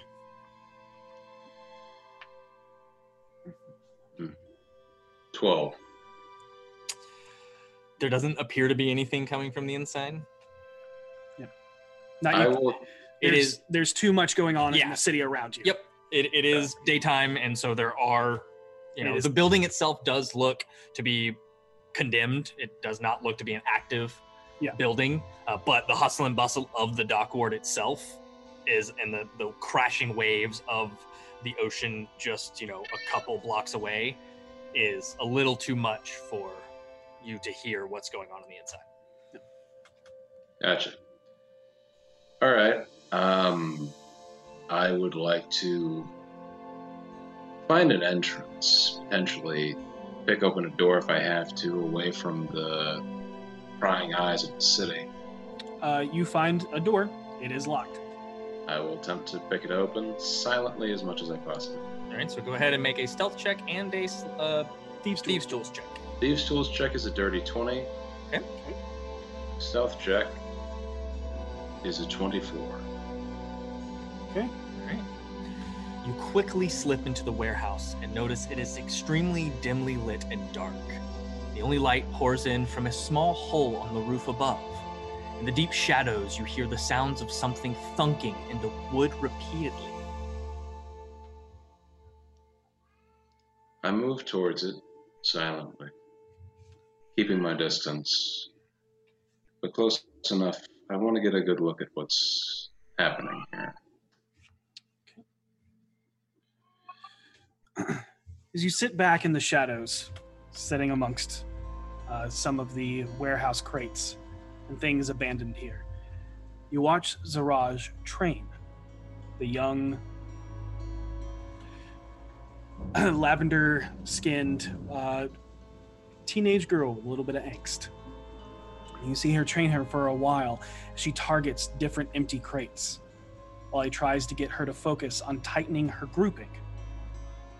Next, you watch as she shoots from the upper balcony as Zaraj hides under um, the area while throwing random items of various sizes into the air to train her accuracy and reaction speed.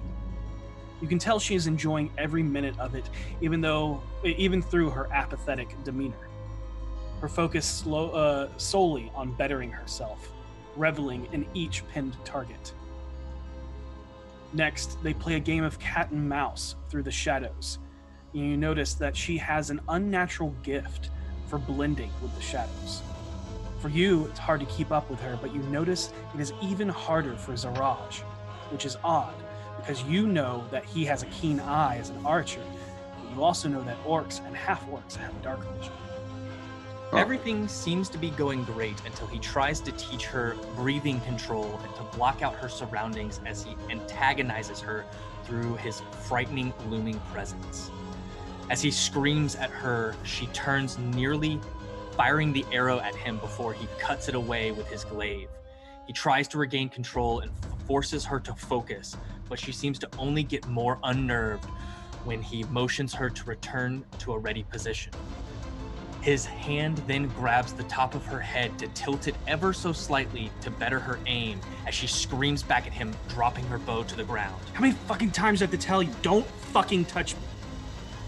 Unfazed by her anger, he then continues the lesson after taking an arrow and continues to annoyingly conduct her body position with it in places with it in place of his hand. You notice the tip of an arrowhead is a good motivator to fight resistance even when used gently. After a few minutes of this, she gets frustrated again, and so in turn, he motions her to return to the starting position And continues uh, with that as he leaves her alone.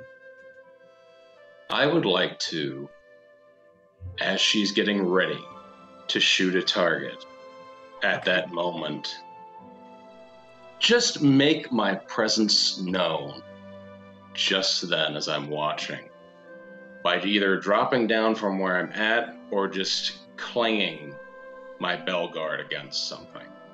Okay. As you make your uh, presence known, Right as she's getting ready to shoot.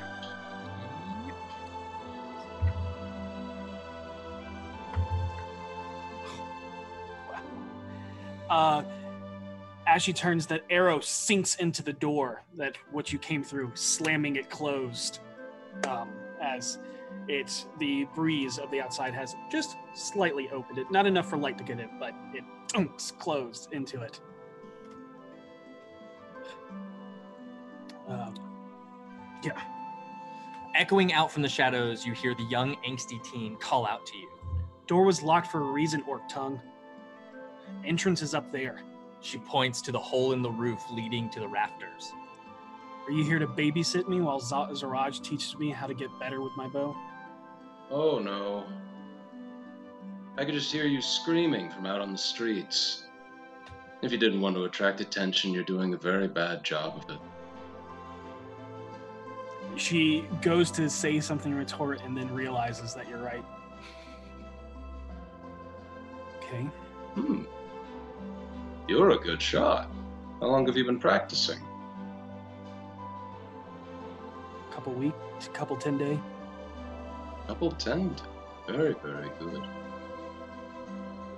So, I mean, I've always used a bow, but he's making me better. hmm. You used a bow beforehand. Back at the village.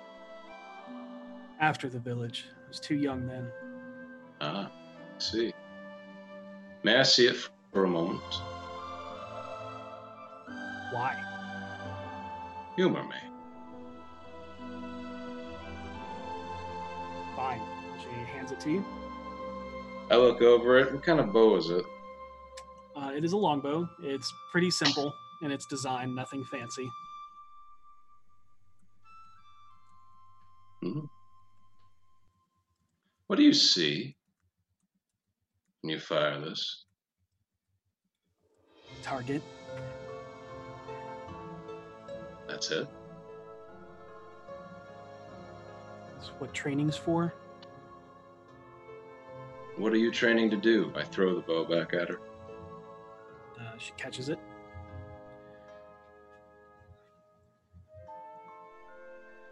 Come on, you know the answer to this. Yeah, so do you. So why are you asking me? Makes you uncomfortable, doesn't it? And she looks towards Zaraj and then back at you. A little bit.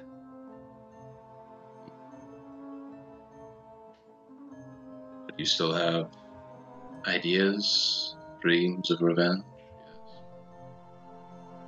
If I can even find them. Anyone can be found. Just a matter of time. you don't know how big Faerun is. True. But I've always been good at finding people. I've always been good at being in the right place. and Right. Yeah, I guess so. You found me here. My private Oh. lesson. You didn't make that difficult.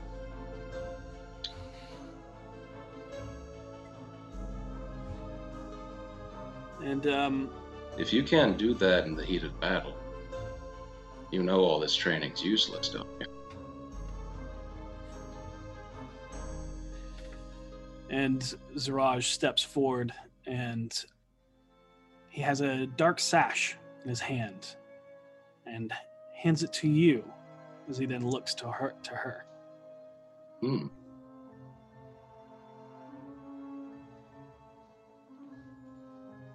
Would you mind if we took away everything that distracted you?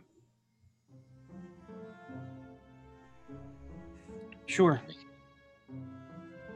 I take the dark sash and I blindfold her. Okay. And for the first time, you hear him speak more than just a few words. If you hate me so much, then I test you to hit me as the elves I learned from hunted the lichens. Win, and we continue your way. Lose, and you will learn mine. Refuse, and our training is done.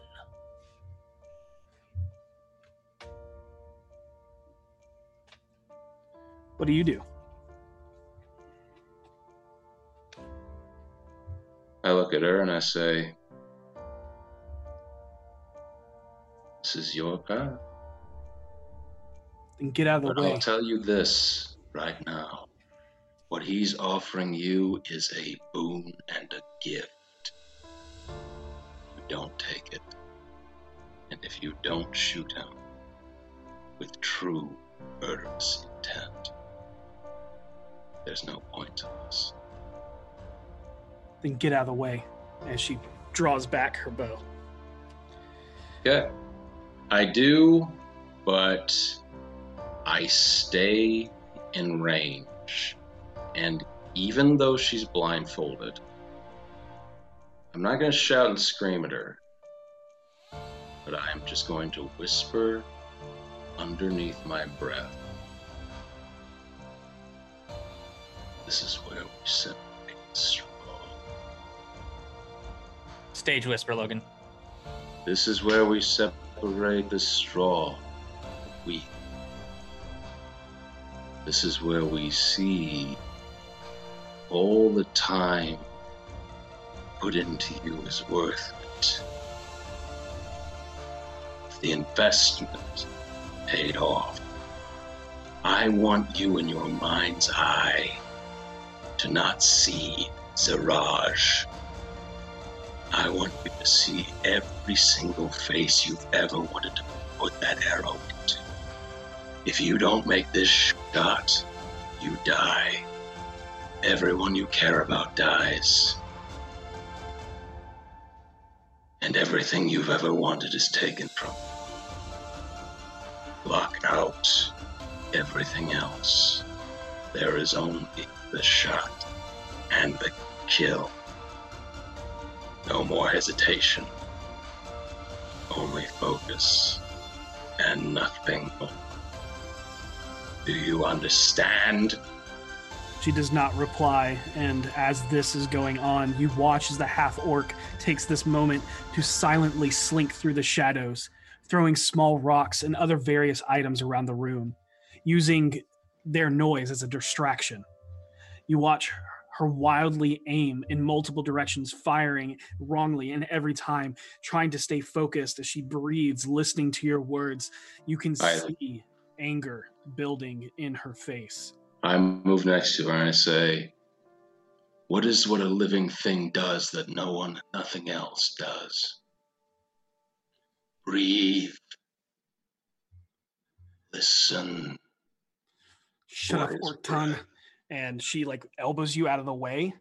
And... I catch her, I grab her, mm-hmm. and I hold her, and I say, I'm not your enemy. I'm trying to hit him. Are you? And she'll step away and again trying to keep firing.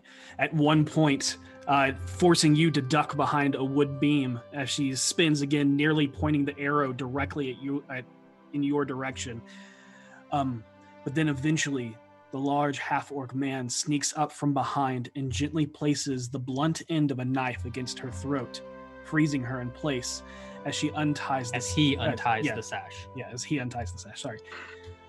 He pulls the bow away from her as she huffs and looks away, and for a moment you see her wipe her face, trying to hide the hurt and pain that she just went through mentally.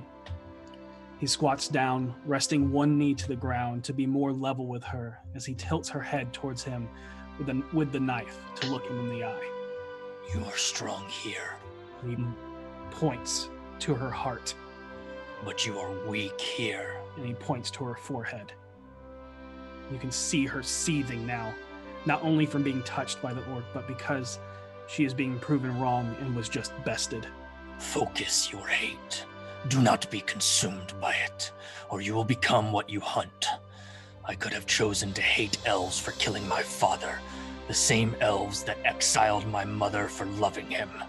Instead, I chose to learn from them and embrace the great hunter. Catches you off guard for a second to hear him talk so much, as you know, he does not speak very often. But no, he only speaks when it is important. Your passive insight picks up that the older it picks up on the older brother almost fatherly tone to his voice as he speaks to her. He eventually comes back to you while he forces her to run more drills. He gestures his arms openly with a tilt of his head, expecting your comments on the teachings.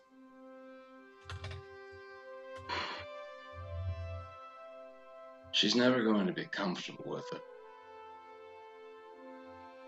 Siraj, do you remember your first kill? He nods. That one's the hardest. I know. I know she has immense hate in her, and you are correct. She needs to focus.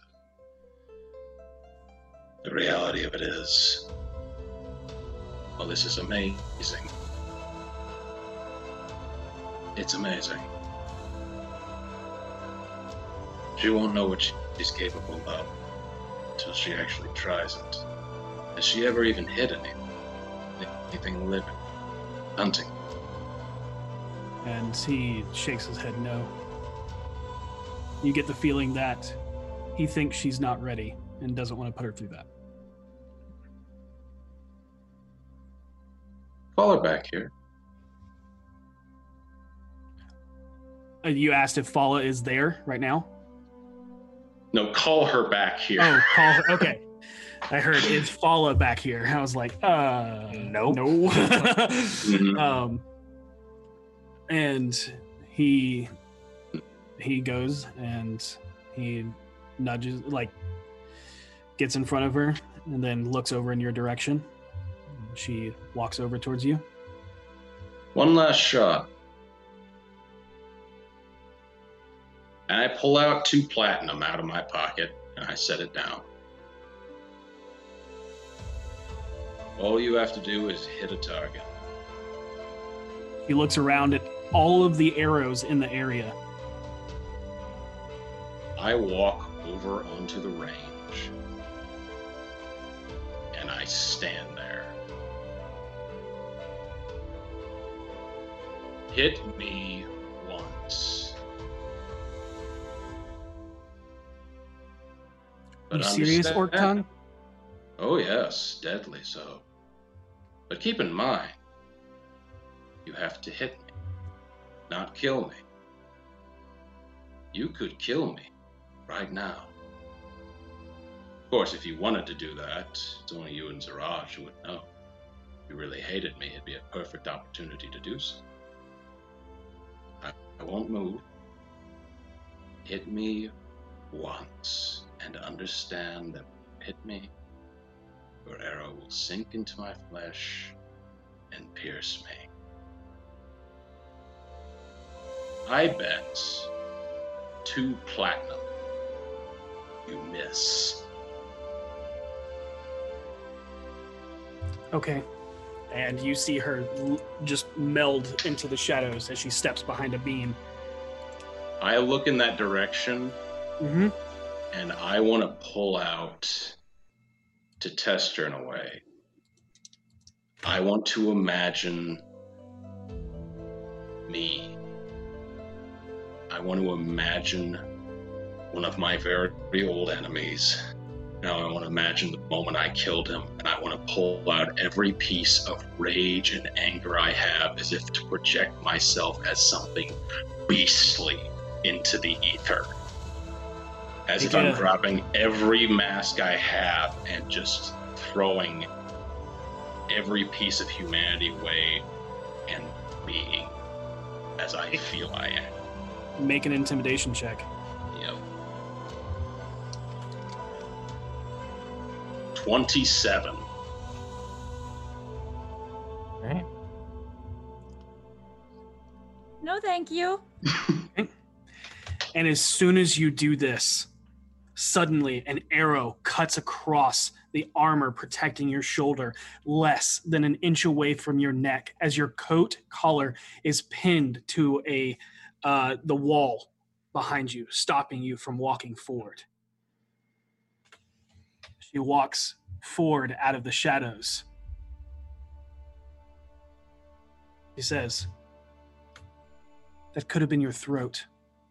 I purposefully aimed it there. And your passive insight picks up that she is telling the truth. Hmm, Rolled a 24. nice.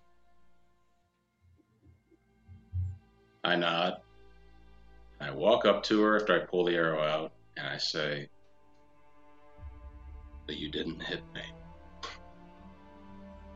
You didn't make me bleed. But I could if I wanted to.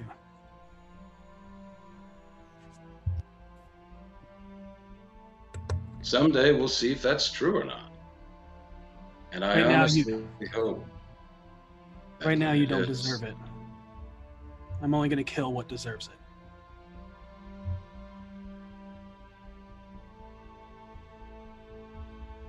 I hope that when the time comes for you to do so, when you kill what deserves it, your aim is true.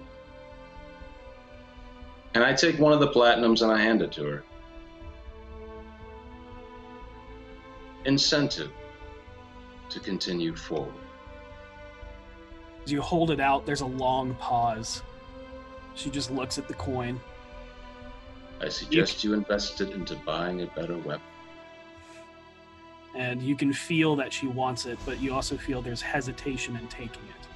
I kneel down to about her level, I'm at eye level, and I say, You are investing time in me, your eyes, your trust, as is your teacher. So I am investing in you. You all invest in each other. That's what the Doom Raiders do. Aye. And so here is my investment made manifest. As I said before, you're going to need a better weapon someday. And she'll take the platinum from you. Um, and uh, you spend the next 30 minutes continuing to chat with both of them before heading off to do other things. Gotcha. And uh, we're gonna go ahead and make our way to Blackstaff Tower. With Vinley and V. That's me. Oh, right. So You enter. Oh, sorry. Go ahead. Go No, ahead. go go ahead. Ahead. I was just gonna say I take V up to the front door and I'm like, and I press my hand against it again. Cast Uh, a third level spell. no, shut up. Uh, I'm gonna use a cantrip to Oh, it doesn't door. open. Don't do this to me again. Just kidding. No, it- Yeah. Uh, serious question though, uh, as I'm, uh, we said in the morning rituals, uh, did you take flock of familiars off of your spell list today, or Mm-hmm. I mean, did you click the spell used? I did. okay, Yeah. that's what. took care of that. and then I will first of all say hello to the Tishalan. guy. Yeah. Yeah, I can never remember that guy's name. and he just kind of nods in your direction, knows. Hi. And he just kind of sighs and goes back to his paperwork, not really paying attention to you. We're gonna And- walk past and I'm gonna say, maybe not so loud next time. Oh. Okay. Still kind of a library. Okay. And as you enter, uh, as you enter into the ominous squat tower once again, walking past Tashlin and into the dining hall, students and teachers are still frazzled and harried as you pass by them. The dining hall is still filled with scholars poring over multiple books that you notice have to deal with storms, the weave, dark omens, the Netherese, old magics, the sundering, and more. Just like the last time you were here. It's only been about two days. No, uh, f- six days. Oh, since No, two days. Two days since the storm. Yeah, two days. Time is a. Uh, it's only been two days since the ominous red storm appeared. And you hear the same discussions as the last time you were here. Yet there still seem to be no answers. As you make your way to the winding staircase, back to the entry of the young Blackstaff, you were startled by a voice calling your name directly behind you in a condescending tone. Oh, good, it's Aiden. She says as she turns around. and he, Vinley Galanodel. And as you turn, you see Aiden Ozul, the middle aged man in student robings with four tiering layers and multiple rope cordings of different colors approach. You have come to learn that each layer is a representation of rank. Of these, he wears the tunic, surcoat, robes, and cape, signifying his rank as an expert in the arts of necromancy. The cordings signify class and achievement of the wizard, and he would be akin to a valedictorian, AP scholar, as well as recognition of achievements in student leadership and philosophy. Each color attributed to the school of magic, where the braiding and location adornment signify the accomplishment. The man with shoulder length salt and pepper hair, dark circled, heavy sunken eyes, shadowed by a heavy brow, square jawline, and a thin, angular node, nose glares at you. His voice is calm and smooth, draped in an almost seductive whisper. Curious topic you have been researching, Galanodel. Do be careful. And he looks at you with disdain as you cut him off. Oh, sorry. I was busy. Yes. What? Could you make this quick? I'm sorry. Mm, Do be careful with the subject path you walk. Remember, curiosity kills the cat. Mm-hmm. But I look I look forward to the day you are ready to challenge me in the duel. Oh yeah, I totally forgot about that. Um, my bad. Honestly, Aiden, I was a little busy killing a a criminal underlord at my bar that I own. Bar, hmm, that fits you as he looks down at you. Feel free to bring your bodyguard to come watch me destroy you.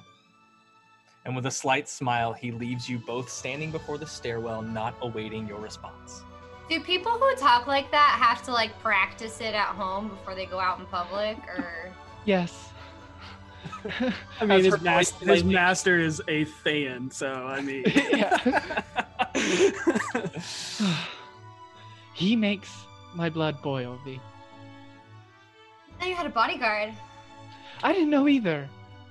I think he may have been talking about you. yeah, you definitely saw him oh. eye you Oh. up and down. Yeah. I wasn't I don't- paying attention. Honestly, you do more damage to me than enemies. That was one time. I will add. One of the three times I've ever been hit since I've known you people. You've only been hit three times. Around about. Well, glad to know I win that. I don't know. Okay, what are we doing again? I'm gonna I'm gonna keep walking. Okay. Uh, and As I'm- you, yeah, Yeah, as you head up the stairs, you knock once again. You get the feeling as if something is watching you. Same to you, V. And after a moment passes, the shimmer washes over the door before it opens back into the lantern-lit war room of Vajra Safahr. You see her holding tightly onto the crooked and hooked black staff. Junior Gray, back again so soon. Have you returned with knowledge of the Red Sky, or is there something new that needs to be brought to my attention? Perhaps information about how a dragon was able to break through the barrier of our city? Also, Lady Gathala, it is nice to see you once again. How is It's- Maloon's Bahir Blade treating you? It's good. I like it a lot. It's better Bedrock now, by the way. My apologies. Veterock, I will make a note to um, approach you appropriately next time. Okay, cool. And just a real quick question before this scene continues. Do I know what she's talking about when she says a dragon? Fuck no. okay, cool. I just wanted to make sure I wasn't like Yeah. spaced out for some reason. Yep. Okay. So her Vinley's face is genuinely like crum- like not crumpled, but squinched at dragon. Furrowed. Furrowed. Furrowed's a good word. Yeah. And she'll look at Vajra and say, Um, I'm here for the red sky and something else, and possibly a f- slight favor. But before all of that, what do you mean by dragon breaking the barrier into the city? Uh, yes, I have some reports of a dragon being seen within the city. Not much beyond that, but it should not be possible with the powerful warding protecting the splendors. But if you have time within your 10 day, with whatever you're about to tell me, please look into it if you can. I'm shocked that wasn't in the paper. I am too. These are small whispers. So, um, So give it time and it'll be in the paper. Perhaps. Dragon's a hard thing to miss. Um, so as far as the red sky goes, I remembered something that I forgot to tell you last time I was here. There was a woman in the field ward, and she spoke in a sort of soothsayer mentality that I believe you should probably look into. Her skin is light blue, and she's a smaller person. I know Her that skin there- was blue, right? Yes. Mhm. Okay. Yeah, her, her skin was definitely blue, and, and you see Vajra kind of like search her mind as to what that could be. I know there are many half races, so maybe a halfling or gnome mixed with a genasi or If, if I could interject, I believe it was Herodust. ah, yes, wild magics plaguing our city. She seemed very wild. And you trust someone who's under the un- influence of a hair dust? Well, she mentioned a red sky and feeling, um, can't remember her specific wording, but basically equates to an earthquake. She said that hours before the Xanathar attacked us and the sky turned red and the earth began to shake. She oh, also and said- there are moon bears. I give a little less credit to the bugbears on the moon theory, but she did say it, so I can't technically rule it out. And we're not sure if they came from the moon or if they were from Earth and then put on the moon. Huh, So interesting theory of what dwells on Selune. Um, but perhaps Herodust has the ability to awaken your mind. I would I would need to bring this to Master Morali's attention. I think that would be very wise. And I saw in the papers, I'm sure you have heard about this from Blastwind and Barnibus, that Barnibus is blasphemy. I'm sure you're talking of his friend Saeth Cromley, the retired sergeant. Cromley, yes, that one. Um, there was another murder, a gruesome murder in the field ward as well, that I don't believe anyone would have properly informed you about, so I came to do it myself. Thank you for that. Um, that is very troubling. So that is two murders. And who was the victim there? It was the High Priest of Ilmater. I unfortunately cannot remember his name. Presently, I only met him twice. Arch sufferer Homdrag. Yes, that's it, precisely. So, uh, this is troubling. It it's more troubling with the way he was displayed. More troubling than the back ripped open and a message scrawled across the chest. Back ripped open, wings spread, made of the back. Yes. I knew the other one was an Arakora, so Aarakocra. But everyone pronounces things so differently here in Waterdeep. It's fascinating. So, uh, thank you for bringing this to my attention. That is very troubling. I'll look into this soothsayer, whatever. There was also a She may message written on Omdreg's body, Yes, and what was that? and I'll relay her the message unless Okay. you want me to read it again. No, you're fine. No. Okay, cool. There Anything else that I can be of assistance with? You've given me much to think about. Could you perhaps set up a meeting between Evalos, Evalos and Mara, Evalos Morali? Oh, I'm Yes. trying to build up resistance to mind magic. Ah. And for a moment, You watch as Vajra's demeanor go blank as if spacing out for a moment, focusing on a singular spot in the room. Almost a half minute passes before she looks back towards you again. During that half minute, she uh, V leans to Vinley and goes, is she, is she okay? Does this normally happen? I, can I roll an insight check? yeah, go ahead and make an insight check. She good? Is she getting ascending? That's uh, 14, Did I you believe. ask if she was dead? no, 13. She dead? Is she astral projecting? What's happening?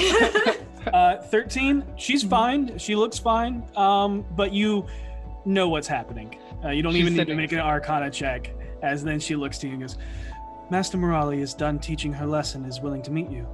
Meet with you. Um, she should be able to help strengthen your mind, especially if the Far Realm continues to leak into our city.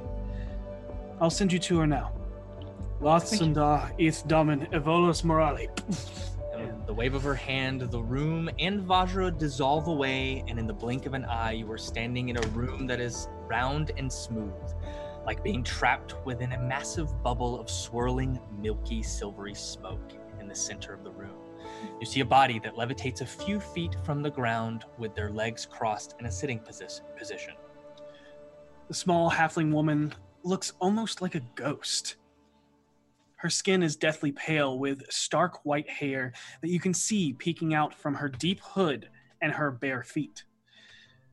Her deep gray, golden trimmed robes billow as if in a calm storm, ignited by the glow of the divining runes and circles that cover every inch. At first, you think her eyes are closed due to the color of her skin before you realize they are solid white, illuminated in the white glow of an arcane weave from the ritual being done. Suddenly, in your heads, you all hear telepathically a woman's calm and soothing voice. Greetings, Vinley Galanodel and V Veterak. How may I be of assistance to you? Am I supposed to respond to her in my mind or out loud? Oh. Either is fine. Okay. Fee is, by the way, holding on to Vinley for comfort as this was very abrupt and scary for her. And and the entire conversation is telepathically to you, by the way. And Vinley, this is just trying to slowly and calmly wiggle away from V's grip.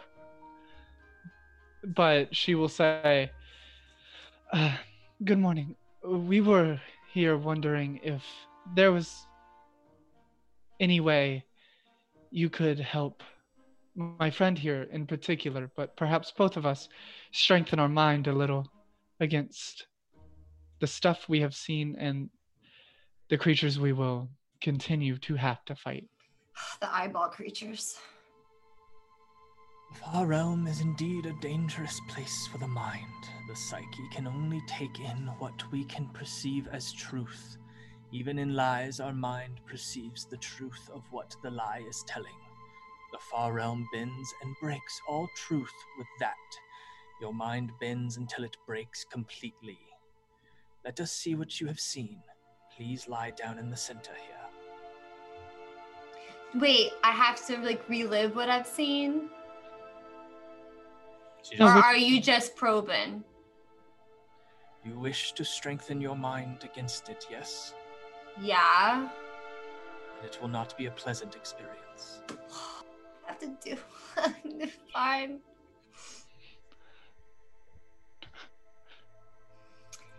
She is not excited and lies down. Yeah, the halfling woman, as you're talking, gestures blindly to the center where you saw the man with the dog lying there last time you were here. As you lie down, she floats down and places a blue celestite crystal onto your brow. Vinley, you watch as a flow of white arcane weave pours out from V's forehead, uh, forehead through the light blue celestite uh, focusing crystal. Almost like a thin thread tether that links V to the ceiling of the massive divining crystal that creates the room itself. The short statured woman then begins levitating once again and holds out a hand and begins to manipulate the magical thread of Mistress Weave. V, as you close your eyes, you find yourself slipping away into a deep sleep. But mentally, you feel as if nothing has changed. You wait for a moment, expecting something to happen, and open your eyes only to find yourself standing in the milky silver round room alone. There are no doors, no windows, no sign of the diviner or Vinley. Hello? Uh, anyone here? Are y'all invisible? She kind of, Go, go ahead. She kind of starts to walk. She takes a step to walk around. And as you take a step, slowly everything begins to fade and darken from the glistening white glow until you are standing in a black void of nothingness. Oh, You She- frantically. Yep. she she puts her hand on the ground just to see if there is a ground. You frantically look around and you feel for the floor as it gives out from under you, and you just hover and float weightless in the void. Uh, I hate this. As you start to look around, your eyes adjust uh, begin to adjust to the darkness, and you notice it is not entirely empty. You start to see the twinkling of stars slowly come into existence. And as they grow brighter and brighter, you realize that they're not stars at all, but eyes. Hundreds of thousands of eyes piercing into your very soul. And that's where we're going to take a break. That was rude. That's fine, I'm sure. Dicks. I'm I so mean- sorry, V. Fine. I thought I was gonna be practicing magic, not just reliving my trauma. you got to you magic. strengthen your mind by re like Yep. by So- strengthen your mind. We will be back in about 15 minutes or so. Um, if you have not already entered hashtag Eldritch to win an Eldritch Foundry miniature and hashtag Beyond to win a digital copy of Icewind Dale Rime of the Frost Maiden. Uh, and we will see you soon. Yes.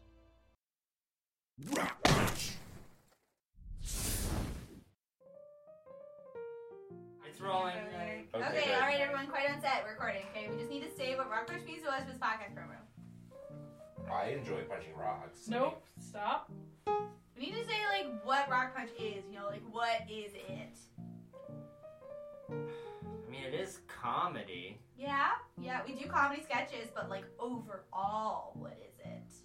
Uh, we have our YouTube and Facebook videos, our podcasts, and our Twitch streams. Right, but we're more than just like places with stuff there. We're like like what are we, right?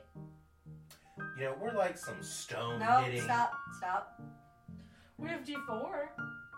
Yeah. Right, but we're not just D4. We're like We're like some boulder slamming. Cult it! No! Just say that we're like. We're uh, an entertainment channel for geeks and gamers, providing quality content across multiple platforms. It's truly something for everyone.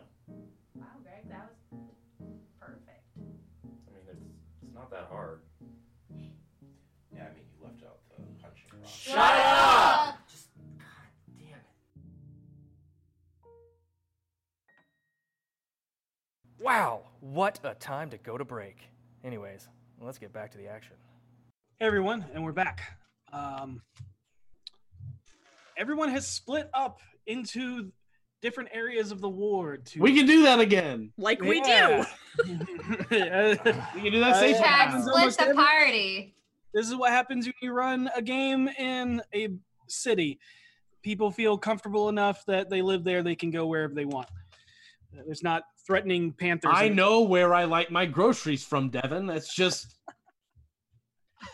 I'm going to find those pants. I need cantaloupes. Um, Logan went to Sliced have a meeting to watch Zaraj train Elvandria. Uh, Seisha went to um, retired Sergeant Cromley to learn more about the murders that are happening and finds out that this isn't the first time this calling card has been left within the City of Splendors. But now we are with V and Vinley at the Blackstaff Tower. Where V is getting her mind strengthened to w- hopefully withstand the throes of the far realm. And she has found herself in an empty void full of eyes once again. And we're starting off with An intelligence saving throw. You're real strong. Real Hey, strong. Intelligence, I'm, not I'm muted, wisdom. Sorry. Uh, yeah. Uh, I'm actually better at wisdom than intelligence. I know. Is I am. I said, I know. Oh, I thought you said uh no, and I was Yeah. like, I do know what my sheet says, and it's a four. Ooh. Ow! Ooh, strong. That real strong mind. You're immediately taken over by the fear of this place, remembering the first time you saw it. You find yourself paralyzed, unable to move. You feel the eyes stare through you, and your mind feels like it is stabbed by a thousand needles. And you take three points of psychic damage. Let go of your fear and transgressions, and let your mind become flexible to bending to what you see. Like You allow- spooky. When you allow your mind to bend around you, you strengthen it so it cannot break. Do you wish to stop, or shall we push harder against the bend? I don't know. Does it get better or worse? There's no response. I oh.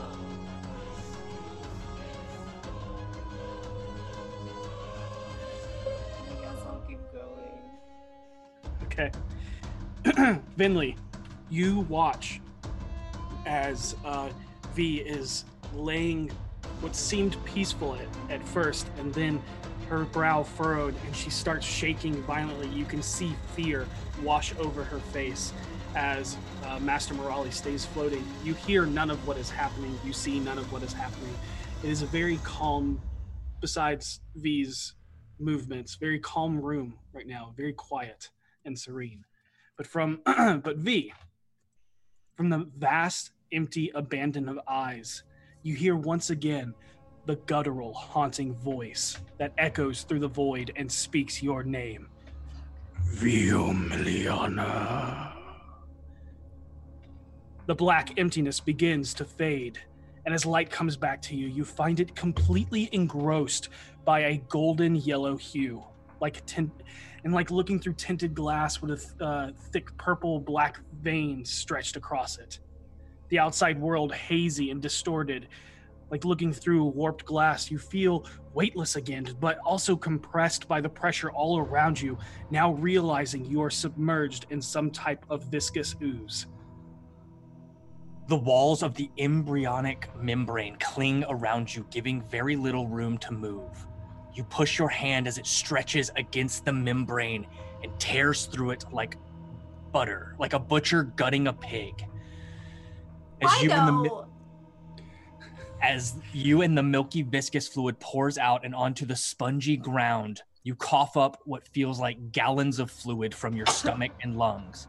As it begins to drip off of you and slowly rises into the air like tendrils of strings tied to a marionette. Your head instantly fills with thousands of needles, plaguing your mind with the most intense migraine you've ever experienced. gathering your bearings, looking around at a nearly empty wasteland. You're now on a deflated organic. Uh, your now deflated organic flesh pod can be seen attached to a few others, suspended by roots that are slick and inky, more like veins growing across the land and up into the air to form large, long bronchi. In each pod within the cancerous polyp tree is another humanoid figure floating in the embryonic fluid, but you see none of your friends. You do not see Seisha, you do not see Vinley or Harold or even Voss in some sick attempt to find something to cling to. The first thing you notice after escaping whatever fleshy prison it was that held you captive is the utter bitter cold. As you look around to somehow ascertain where you may be, hoping to find shelter, you realize you are once again back in the far realm. The nebulous sky above dances around like clouds made of oil and blood, swirling in on itself within the inky void that is the vastness of the stars. The dark, muted crimson sky, illuminated by seven moons that look like they are covered in horrific scars of burned flesh, stretch across their surface with large, hollow chunks removed from its form. A few of the dead moons in the distance can be seen broken away by massive, slowly writhing tendrils and tentacles bursting from below its surface, reaching out into the empty vastness of space. Although you hear sound around you from your movements, or when you talk and scream out calling for someone, there is no ambient sound emanating from the world around you. The silence is almost deafening, but if anything, it is definitely unnerving. However, although you can't hear it, you can definitely feel the energy of this place filling you with dread, like your heart is sinking into your stomach. As you look out into the empty plain, you see stretches of round, rolling hills interwoven and folded around each other like the uh, sulci of brain. Sharp shards of crystallized amber covered in the same black tendrils of the pods protrude everywhere across the surface like a rocky desert. The jagged rocks resemble more like rusted, broken, and jagged blades sticking out through flesh, created, creating harsh, deep shadows nestled below their outcroppings. As you look along the horizon, you see thousands more of these bronchi polyps far off in the distance of every direction, like small cancerous growths. And with it, you see a few other people wandering aimlessly, mostly of which you see seem to be looking at the only beacon of tangible comprehension in the far off distance. Before you is a colossal pyramid split down the middle and separated by thousands of feet. But from here, it appears to be only inches. A pillar of light radiates through the void and up into the heavens from between the pyramid, where it eventually fades away from perspective. It's at this point that those that, that you notice the massive ships floating through the dry thunderstorm, rendering the vessel clear nearly invisible against the nebulous sky. Your vision blurs for a few seconds and then becomes hyper focused as you see the energy of everyone around you pulsing from these polyps. And from that, energy pulls from you, and you see Lo stepping out ethereally, emerging from you as she comes up to stand face to face in front of you. And with that, she draws an ethereal red knife from her belt and, and slowly raises it, begins to cut a circle around your face. You struggle to move away and find yourself shackled with writhing tendrils that pour out of Lo's stomach, stretching her torso into a gaping maw of tentacles and teeth. The pain is excruciating as she cuts away the flesh of your face and pulls it away and places it onto her own. I need you to make a wisdom saving throw.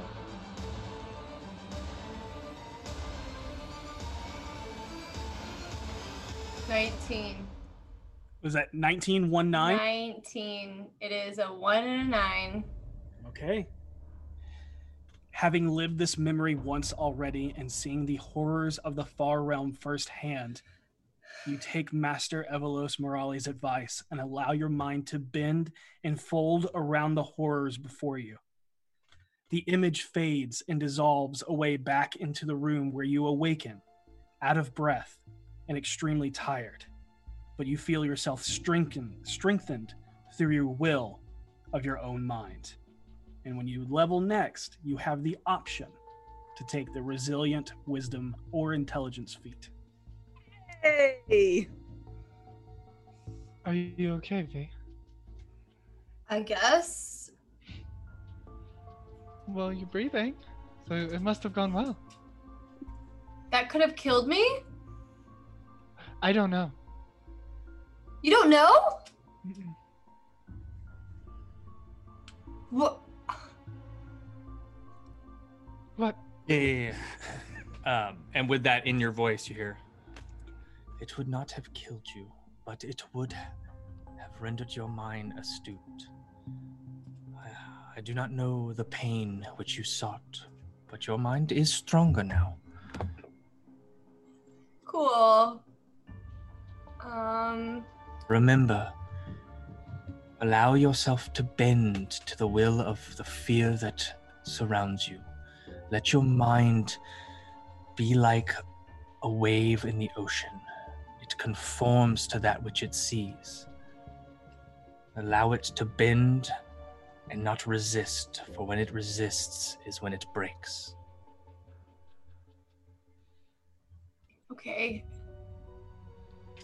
I guess that makes sense. We should probably go get some rest. You look. Tired. Yeah.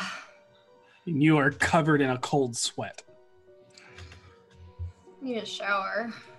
Oh, no, you don't. And you are completely clean. Oh, nice. Magic. It's a double-sided coin or whatever. Come on. Edge sword? Oh yeah, sword. As she's like walking out, she's like, "Why didn't I think of sword?" And she thanks Master Morali. Morali, yes. Morali. The Oh, yeah. The old halfling woman bows to you. Thanks, I think. And she smiles and I am here if you ever need anything. Thank you so much. And with that, we are gonna make our way to Harold. Oh, yeah, yeah, yeah, yeah. yeah. Well, let, us do that first. Let's let's go back to Voss for a second. We're gonna we're gonna save Harold. Um, Voss, if you so wish to bring Vinley, you can find her um, at Troll Skull Manor, um, tending to V, um, or you can go to the Temple of Gond yourself, whichever you choose. Um, during, I'll say this, during our last encounter, I remember Vinley wanting to what it seemed to be bridge the gap between myself and Theo Indiana. So reluctantly, I will go to Troll Skull Manor to seek her out. You find, I'm guessing, V and Vinley in the common room, or Yeah. in yep. I, I, Common room. you what? Probably in the common room. I would say the common room. I would also say that V is uh, drinking. 100% okay. Yeah. Yeah, yeah, yeah. Voss, knowing keen mind, knows exactly what time it is. Yep. Your passive Well- insight can also pick up that V is no visibly shaken.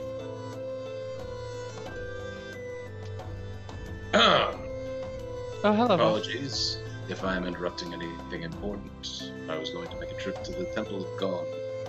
Yeah. If uh, either of you wish to come, it seems like you're engaged in something else at the moment. I think V, it's probably time for you to lay down, lay down, instead of continuing to drink. I don't want to go to sleep yet. Can don't I wanna- get can I get home? Uh, No, not it'll yet. Be, it'll be after. Oh, okay. I was gonna fix V. yeah. It's, I don't. I don't really want to be alone. Okay. Do you want to? I turn to Voss a- as she continues the the question to V. She turns to face Voss and says, "Do you want to come with us? What do you need me for? To, Like look scary or something? You can just stand there if you don't want to be alone. You don't have to look scary." Okay. I guess. She I don't, know hands, why you, I don't know why you'd need me. she s- hands her another slice of bread. I pull in Vinley a little bit and just go, "What happened?" It's a long story, but essentially, I've been trying to help her.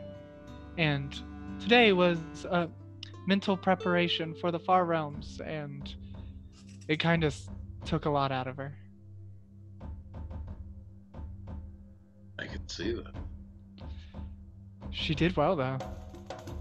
She was only down for a little bit. Yeah, my grandmother cut my face off and put it on her face again. That happened. Okay. Well, She told me about it. All of it. all right. Is this is this helpful? Perhaps, um, it's just training to further your resistance to any magical spells that tamper your mind or any mind altering magics in general or supernatural effects. All right. Well, I have to get moving, but I'd like to talk about this further. I, well, I would love to come with you. I don't know if you, as she points to V, should come. Okay. you're-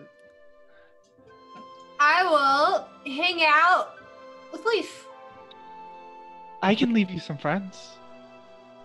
And she holds up her hands, and Savard falls like flutters up. That's okay. Thank you though. Okay. Okay.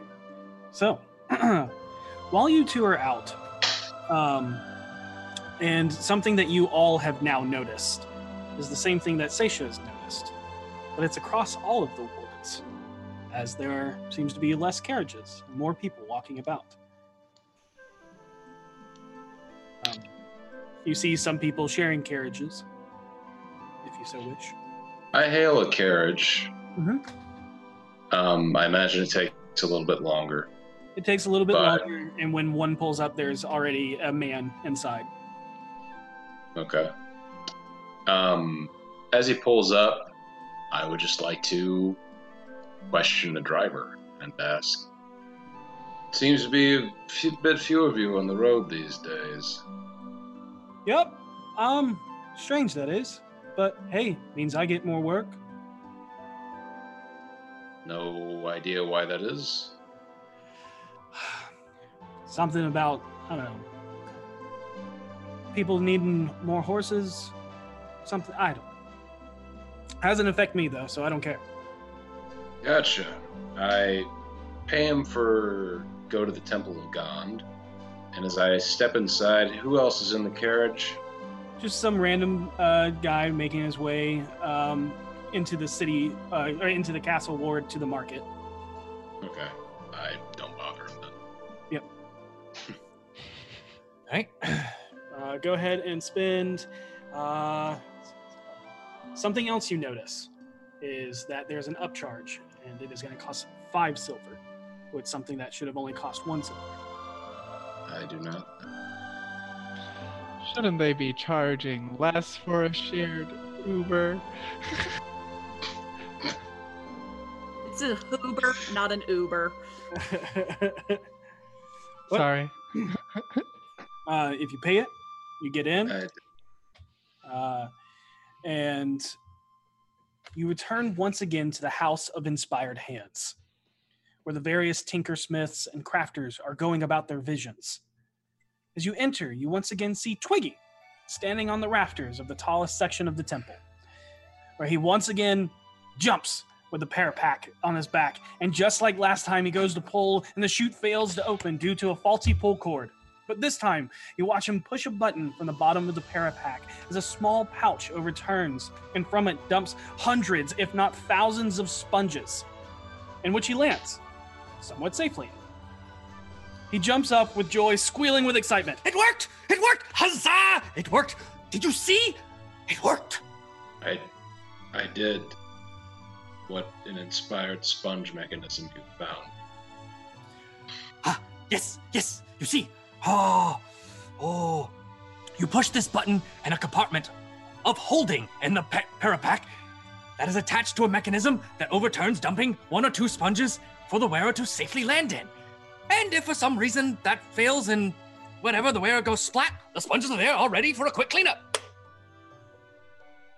Ah, this is really one of my greatest inventions. Ah, so what brings you back to the House of Inspired Hands? I am here to see Nim. Um, sir, could you direct me to where he is? Ah, of course, yes, right this way. Twiggy leads you back to the observatory ro- room where Nim stays. And you find him, you find the mechanical man hooked up to the amputee machine, machine as you hear the sharp, high pitched whine of this uh, large circular blade as he pulls the lever and severs his own leg. He, he looks up at you through the multiple glowing eye ports of his sleek face. A- As What- you You doing, buddy? Uh, I was trying to see if I could experience pain. Oh, you didn't have to do all that. Oh, I believed I had come up with the proper algorithm for my joints, but I was wrong. Inspiring. I will now reattach and try again. But how may I be of assistance today? Uh, let's get your leg back on first, and then we'll talk and I'll assist him with this if it's not too long. Oh, no assistance necessary. And you just see him just go to work, and it looks pretty intricate and is going to take a while. Um, I can talk to you while I repair myself. Certainly. And I turn to Vinley real quickly and whisper in her ear.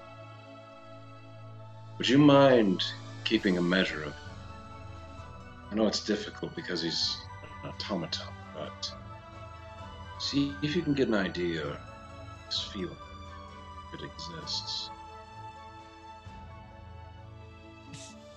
His his feeling? Yes. I'm going to run a bit of an experiment. Do you do, do you say this quietly? Yes. Okay. Okay. I turn back to Nim and I say, Nim, tell me.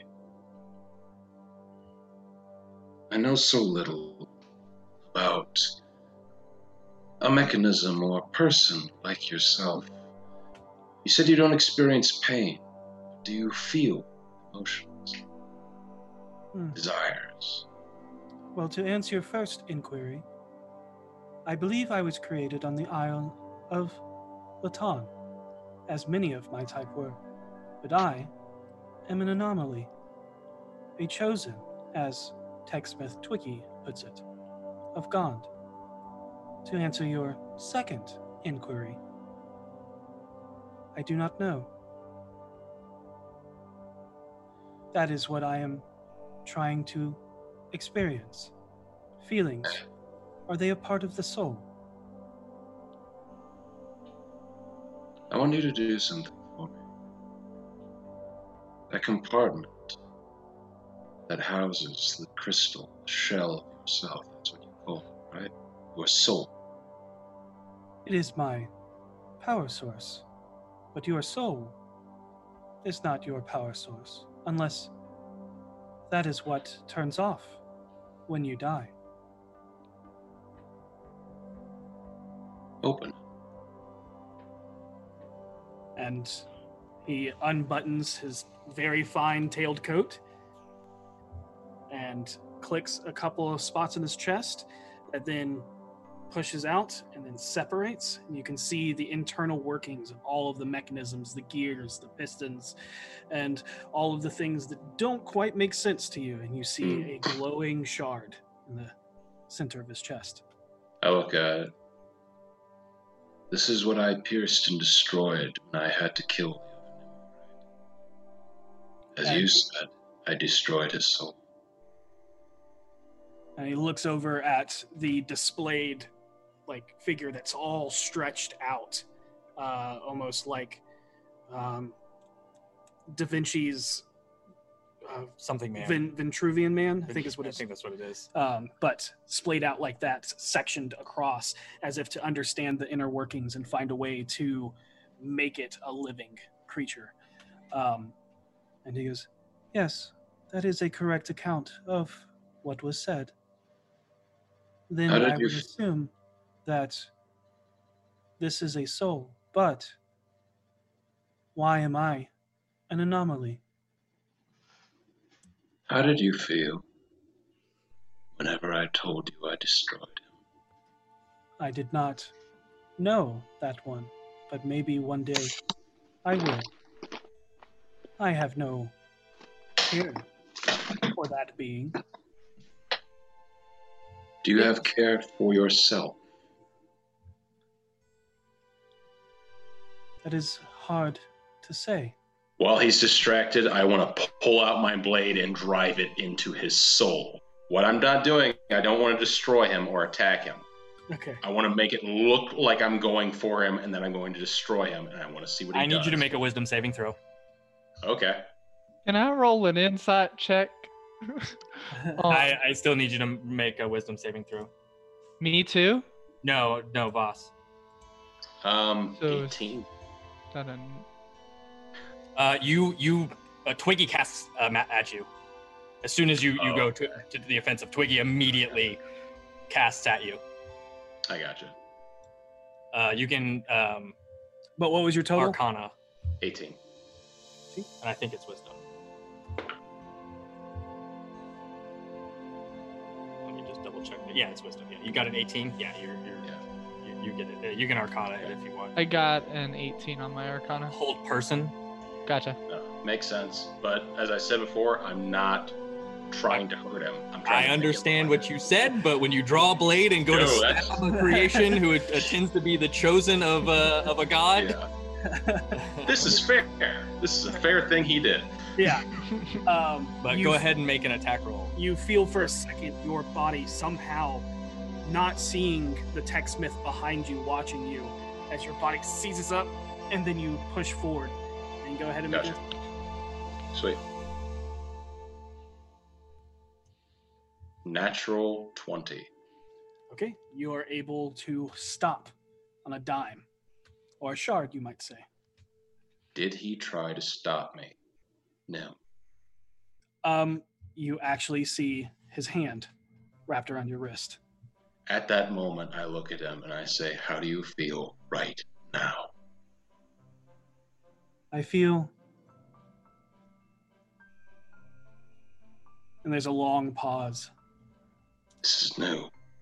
Take your time, but hold on to it.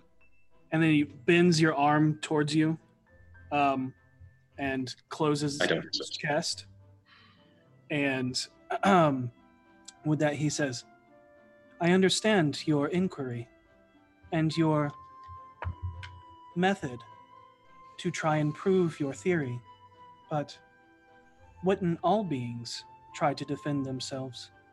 Whether they are alive or not, a construct can be programmed. And think of it as I'm this. Pause you there because Twiggy's going to intervene. Yep. Uh, Okay, fair. I will back away slowly Uh, and hold and, my hands and up. at, at first you kind of see him, and as as he sees this, he goes, "Ah, an experiment! Why did you say so? Don't just randomly pull out a blade and start stabbing someone. That's how you get thrown into the cogwheel." Hmm. Fair. I will remember this for future endeavors. But and, and Nim, without missing a beat, goes, "Yes, that would be lots of pain." As he looks in my defense, straight in the face.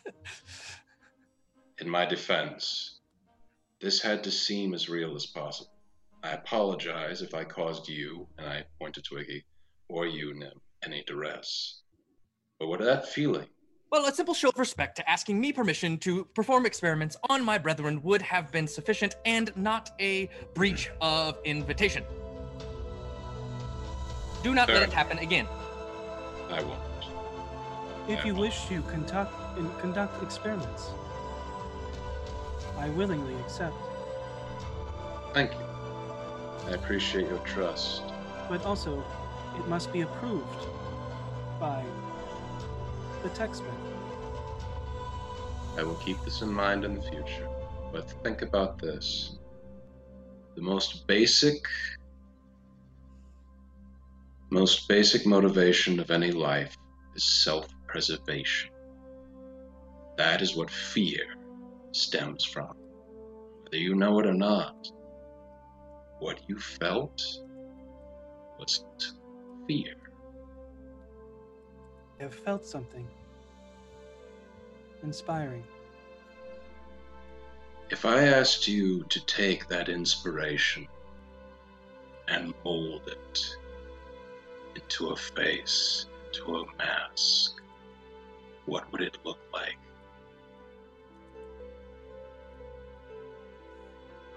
That fear felt. I do not know.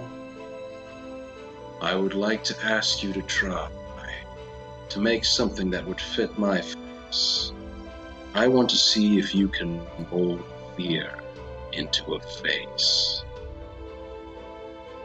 I'd be willing to compensate you for your efforts, obviously. It But can. I want It can and will be done. Please give me time to complete this task. of course. Your only parameter and requirement is one of fear, Yes. of feeling. The feeling of fear made manifest. I will try to create a creation that will be a paragon of your satisfaction. May I ask why you want this made? I am embarking on a journey that may require me to take different faces. And I may need one of pure primal fear. Inspiring. Suddenly, you watch a human tinkerer wearing a large sun hat, welding goggles, and saffron colored robes tied together by a tool belt come hustling in and walk up to Techsmith Twiggy. He then whispers something into the gnome's ear. You watch as the Techsmith continues to nod and nods a few more times and then screams, What? he then, very calmly, turns to you two. Good, you're here. Let me explain why I summoned you to the House of Inspired Hands. What? What? It appears we have misplaced a small clockwork dragon we made for the Midsummer Parade at the end of the 10 day. It's nothing big, but it's something we are very proud of and seems to have misplaced it. You did so well at finding the nimblewright. If you could please find our little dragon, we would reward you, oh, say, a thousand dragons. Hmm. That is, if you bring it back in one piece, safe and sound, unharmed. It's it's very small, hard to. How little? Like, I point to myself, then I point to a box on a shelf, and then I point at the table. How how small are we talking here? Nope, but it's just a tiny problem that shouldn't be too hard to take care of. A piece of my crystal shard power source resides within it. Perhaps this will be of assistance again. And the construct pulls out um, an odd 12 inch contraption of gears with an umbrella like metallic protrusion at one end with a handle and a lever on the other, and hands you the nimblewright detector before con- uh, continuing to going back uh, to a- attaching his severed leg. I take it. Mm-hmm. I look to Vinley. This. What hellscape have we gotten ourselves into again? But I nod to the man. I say, "We will endeavor to do our best to find your small dragon. Do you have any leads?" Yes, it's missing. Oh, that makes so much sense. Good. Now, now, hurry along. Chop, chop. No time to waste. She starts walking out. I turn to Nim one last time and I say, "Thank you for trusting me in this endeavor. I hope in the future you'll trust me more. And I promise I'll never do anything like that again." You already have my permission. I enjoy learning. It is inspiring. Into a future of mutual inspiration.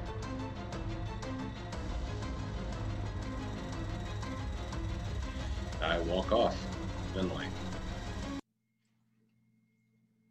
I'm waiting outside for him at this point because she's just walking straight out. She does not like being in this place. Um. Okay, so Voss, um, people have been mentioning that they've been seeing a dragon flying around. Vajra told me about it this morning. Oh, The one problem is she didn't completely say where it was spotted. this is a task for the rest of the group, I think. I'm certainly not going to fight whatever abomination they created by ourselves. Mm-mm, mm-mm, mm-mm. I would probably just go invisible again. That's a great strategy. I can't believe I've never figured out that spell before. I've always thought it was useful. I do have a question for you, Voss. Ask, please. Are you okay? It's kind of a vague question. Feel free to give a vague is- answer.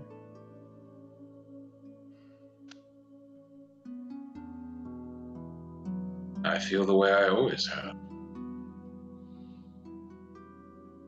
Ready, sharp, alert. Okay. Why did you ask me? Part of my medical training isn't just anatomy, it was also psychological. And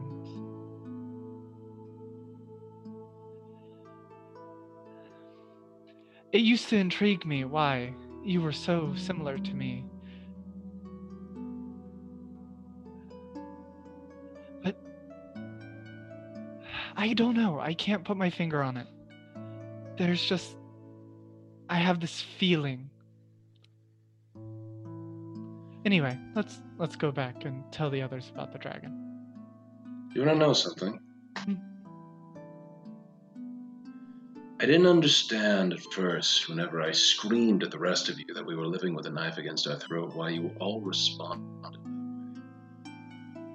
Now I get it.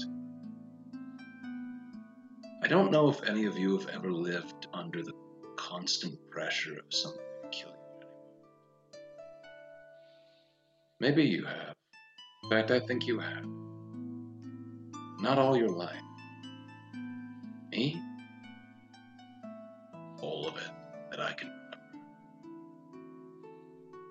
So all of you, this war that we're involved in is new.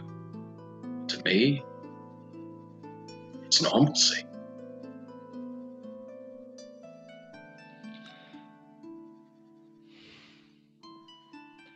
I do eventually want to show you a different way of doing things. The way I used to do it before everything went downhill and my life turned to shit briefly, there used to be such beauty in sunsets. Perhaps that should be what we start with, with you. Just watch a sunset sometime. Anyway, let's go home. And she starts pointedly walking down the street. Okay. We're gonna go to Harold. Oh. Harold, you go out and return to your typical spots for gathering information. You hit up the local watering holes that harbor the less than reputable, the mercenaries, the alley blades, and bully blades. You head to the guild master butcher Armel Benoit and his crew at Meats and Treats. You talk to a few urchins and grease some palms and even buy some dog food for Jimmy the Fish, aka Fishy Jim, to try and hunt down any new information about recruiting for the Zhentarim and its run with Herodust. It takes you most of the day. But you travel the city, following lead against lead against lead, and notice that it's fairly difficult to acquire a carriage. And notice less and less horse drawn buggies, especially in the southern and dock wards. Um, and you notice more people walking by foot. Any carriage you do uh, find, you notice that the price is upcharged by a minimum uh, starting cost of five shard in the dock ward and up to 10 dragons in the sea ward. And the carriage ride. Hmm? Oh, I was just oh damn. Yeah. Uh, and the carriage rides you do take are often shared with others. Uh, the only area that this is not true is the Sea Ward, where it is all private uh, carriages. However, you have enjoyed the conversations with the myriad of strangers. You have had fun uh, warning them about purple pants and talking to them about the complexity and complex conversations on if a buttered lobster can live in a vase filled with fresh water. Uh, I need you to do a skill challenge for me now. I would love to. All right, so the first one is going to be a disguise kit check. So no one notices or recognizes Harold. That Barker. was I was literally actually going to ask if I can make a disguise check. So that's Yep. awesome that you guys thought of that. That's so Yeah, cool. I, I know what you're doing. Yeah, that's let's be real. What do you look like though? Tell us. Tell us. Yeah, what, yeah, yeah. Please describe what. So it could be more than one persona that you take on the day, but So no, um, it depends on where I am.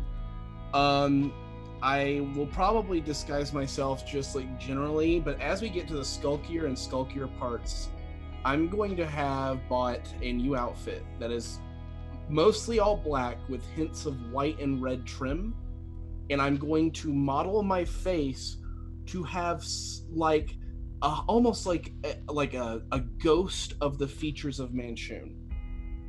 If you were right on top of me, you'd be like, "Well, that's clearly not Manshoon." But, But- if you were like, passing. "Yeah, Okay, so you want fine clothes or a costume? uh, fine clothes," I think that he would not. I mean, I think his clothes are really nice, and I'll spend the money for it. Yeah, take 15 gold off of. 15 gold, cool. All right, so I'm trying to. I, I would have rolled by now, but I'm trying to figure out where my disguise. So it is your proficiency bonus. Plus your, let's say, intelligence check because you're trying to replicate um, somebody else. That's If fair. you were just- fair. You're just throwing something together. It would be Dex, but, But you right. are. yeah. But because I'm specifically like, okay, I'm sure what does he look like? Okay, please don't fail me, not now. Ah, all right. A 14. You are proficient in it, so are you adding your proficiency? Yeah, adding my proficiency, that's 14. I mean, yeah. Okay. Rolled an 11. right.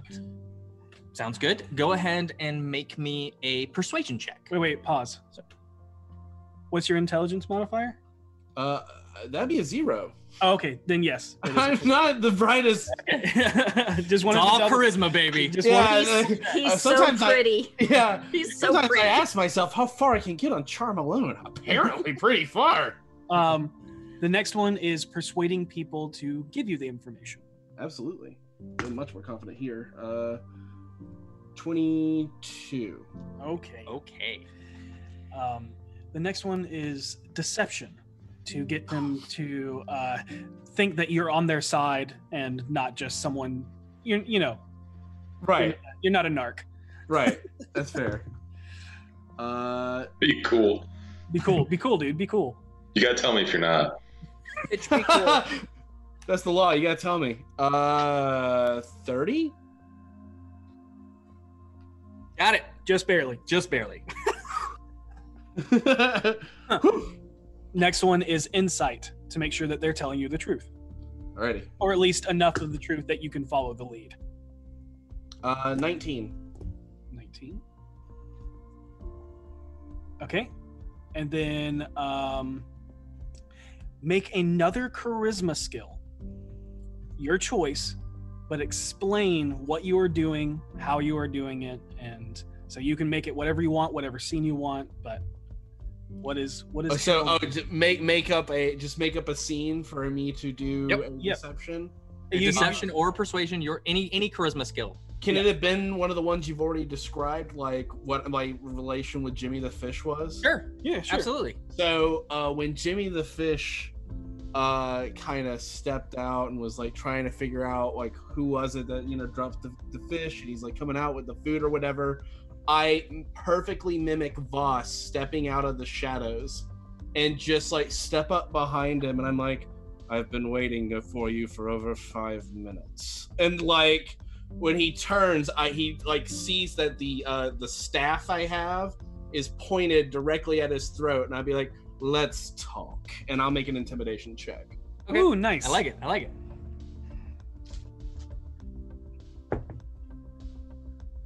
Not as good as the other ones, but it's still pretty good. Thirteen.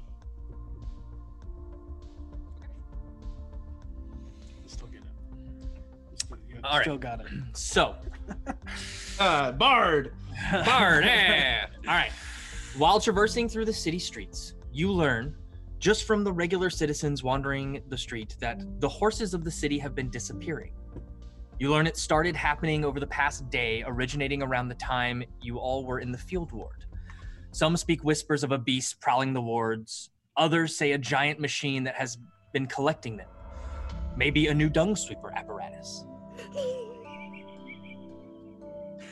Rumors say the eye tyrant known as the Xanathar was killed, with a few alluding to the fact that it was orchestrated by Manshoon himself. But what is disheartening is the rumors that someone has already stepped in to take his place. Only six days within the lair attack, and only two days since the rumors of his death. Some believe it to be just a ruse for Manshoon to take over the Xanathar Guild. You also hear conflicting thoughts on which Manshoon that actually might be, as some speak of the main Manshoon with a barrier uh, with a banner of green, and but a small few murmur about a separate Zhentarim under the banner of the red wings of the flying serpent. And there cannot be another faction unless the old rumors of multiple Manshoons are true. You hear there is a few people who talk about a new cult in the city. There's no identifying features whispered about the cult, only that alley blades have been contracted to look for an item of great importance. At first, you think it's going to be the stone, but rumors say they are looking for a crown. but you get no details about it. Uh, just a strange cult is looking for the crown. A few of the people you speak to talk about something coming, brought on by what they call the winter's wind.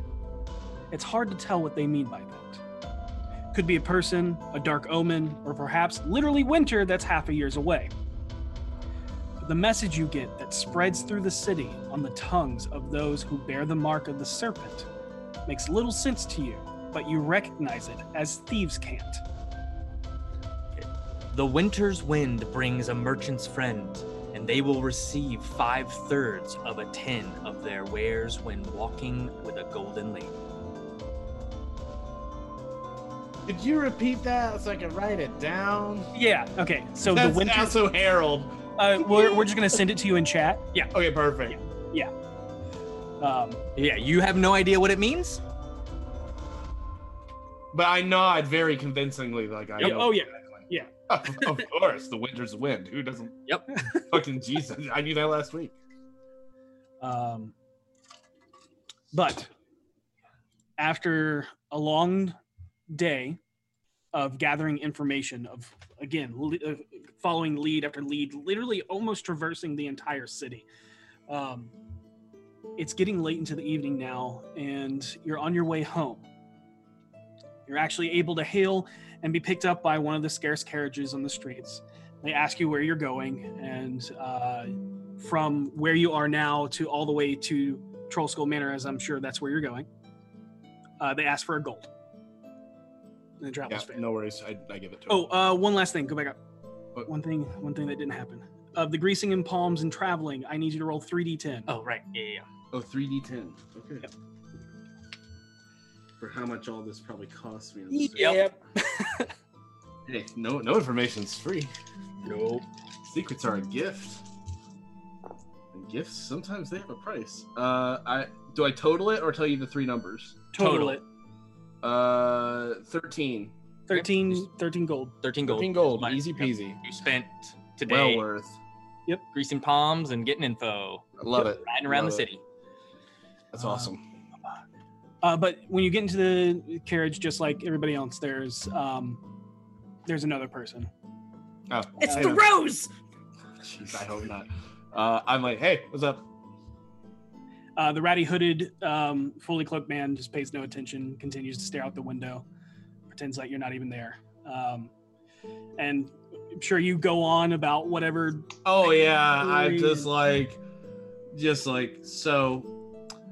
Weird how this uh city sells a lot of purple pants out of all the things they could sell. Am I right? I mean, I'm pretty sure everybody thinks about this, but I have to go talk about it right now, and I'm just gonna start going off this random person. Yep. And he again pays no mind and just constantly watches out the window. And this goes on for a while before you hear a sinister voice echo out from behind the cloak. Hello, Oscar. Why did you do this to me? This is your fault. I'm sorry. I blame you. The man Oh! the man removes his hood and robes as you see a pale elven man with dark medium length hair parted down the middle. It stops the front of his prominent cheekbones and tapers down to just over his high collar in the back. He is wearing fine clothes similar to that of a noble. If it weren't for the obvious eloquent leather crafted pauldrons and studded leather vestments, that is also with his garments. Each stud, button, embroidery, and cufflink is depicted of a rose and minted in rose gold. You know, for a while now, I have assumed you bested my most promising assassin. And with that, a void needed to be filled. I was going to formally ask you to step higher into the fold, but I didn't have to. You stepped willingly, unbeknownst to even myself, which I know means you did not see it coming. For you have proved that I can never let you go, and that you will always be my loyal gardener. You see, the best fertilizer is bodies. They grow the most vibrant and full roses. And you have created a beautiful compost with the herd of gathered masses literally buried in the ground underneath our feet in Waterdeep. And from their wake, I will cultivate a beautiful, blossoming garden. I mean, common the metaphor, you're a genius. I could literally kiss you right now. But thanks to that, I no longer have any interest in your stone, for you have given me control over everything I have ever wanted. The guild I am rebuilding, and the port they control. I've always liked the moniker my deadly flora have given me, but Xanathar does have a nice ring to it, don't you think? So the rumors are true then. You stepped into the role. Now, because you have granted me this one favor, I shall grant you one in return. Yeah? I'm listening. He holds his hand out as if to wait for your response as to what your one request is.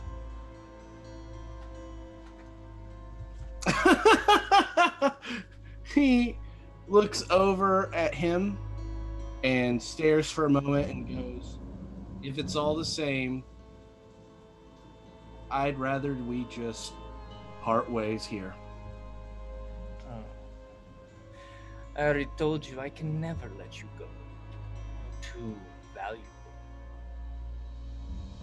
Well, don't take it personally if I think your favor isn't worth very much to me. Hmm. Xanathar is right where he deserves to be. And You see, I I- uh, didn't. Oh, go ahead. Go ahead. No, no, you go ahead. I, I didn't want to have to be in a position to do what I did, but he put me there. And who knows what would happen if someone put me in that position again. Speaking of, I do have something I need. And you see, you're so good at destroying what would now be my lair. I want you to do it again. You see, I came into the acquisition of a special medallion that lets someone walk right into their base of operation. Kolat Towers. An old stone manor once inhabited by the opposing wizardly twin brothers Asildor and Dulark. It looks abandoned since the death of the Dulark and the disappearance of Asildor. However, more importantly, it is impenetrable due to the perpetual wall of force left by Dulark. That is, unless you have one of these. You watch the man roll a coin medallion etched with circular arcane runes that intertwine through the center and circle the edge. I recognize it, don't I? Yep, it looks exactly like the one you bartered with at La Spinadoro. Oh my god, I need that so bad. And with Mm-mm. He offers it to you. I look down at it and I look back up at him. I know why you want me to have this. You're hoping I'll perform a repeat performance for Manshoon for you. Is And I not- and he just goes, "Is it not something that you want as well?" I reach over and take it and I like I can As you go to take it, he folds his hand. One request. Go ahead. um, your insight picks up that he's waiting for you to like he's giving you a moment of actual respect knowing that you are about to accept this but he's letting you make one request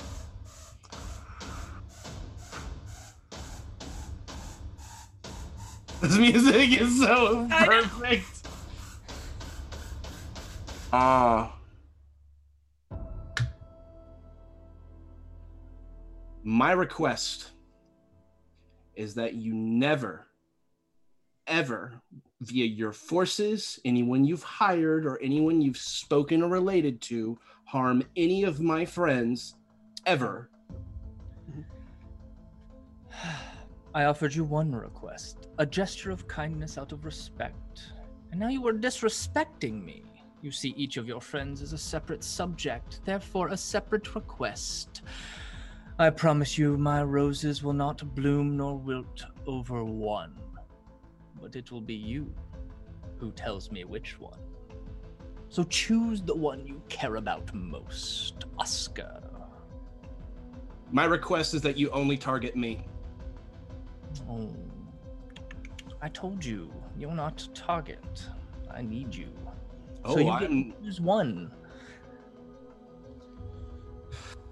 Lady Gathala, or is it Veterok now?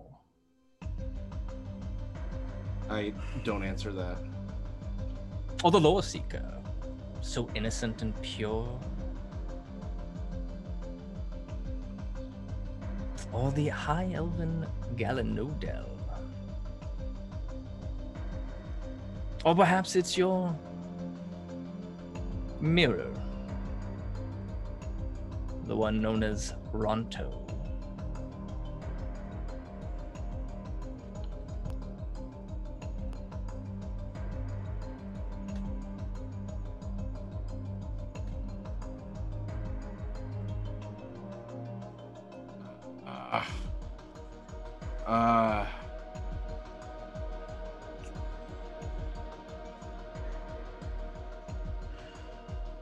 My request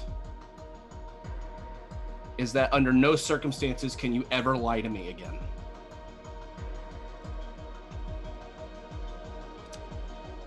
Done. Is the Harlequin still alive? I don't know. Good. And he holds his hand out. Offering you the. I take it and say, I can never resist an encore. And I put it in my pack. And um, with that, the carriage stops. And he takes his cane and uh, knocks it against the floor twice. And uh, you hear somebody get down, unlock something from outside, and opens the door. I pause and look back at him. So, what does this mean about us? I'm one of you guys now. What's uh? Does that make me a Xanathar lieutenant? Oscar, you never left. Harold grits his teeth and just. And he stops as he's crawling out the door and he pauses and lifts his head and he's like, At some point, you're going to have to meet my other boss. And he turns and looks back at him and he's like, I can't wait for that. And I'm going to walk out the door. Okay. Got Uh, door is closed, and the coachman gets back on and rides away. You are in the lower section of uh, the North Ward, just past the Trades Ward, and it'll take you another 10 minutes to walk home. Ooh, I'll walk it. oh, at least I got out of that problem. That's one less problem. I'm I'm Sorry so about proud that. of you. Oh, we had backups. Oh, this is so bad. Sorry, Ethan. No, it's great. This is all your fault, Goblin. yeah, good call. Yeah, good call. Yeah, Thank you. yeah, sorry. I think we were all it wasn't. It wasn't the rose until you said it, and then it was like, you know what? Well, Yeah, right? I'm so glad we collaborated on that before the game. Uh, eventually, everyone comes and Um, meets back at Yeah, School um, Manor. V, while you are at the house, kind of alone after the reliving your most traumatic s- experience, uh, there is a knock on the door. Uh, of wait, my bedroom door or the door of the tavern? The the door of the upstairs common room. Uh, hello? It's Renaer. Oh yeah, come on in. Open, and he walks in. You don't need to knock to come into the common room. It's fine. Just want to be respectful. Um, Oh, okay. uh, Thanks. I. mm, yeah, and uh, he will. Um, are you okay? You seem. Oh no, I had a hell of a day. I got to relive all my best boy trauma in the void, the void trauma moments. Got to relive all those. It was really, really fun, face ripping and everything. Uh, in order to strengthen my mind, apparently I'm I have to experience trauma repeatedly. So that's a really fun thing. I have a theory that all wizards out there are really fucked up. I mean, you're not wrong. There are just about every wizard I know has had some traumatic experience leading them to f- spend their life studying. Yeah. Um, but what are you doing at the end of the 10 day? What am I doing at the end of the 10 day? The end of the ten- what day is it? What's today? Today is the 22nd. The end of the 10 day is the 30th?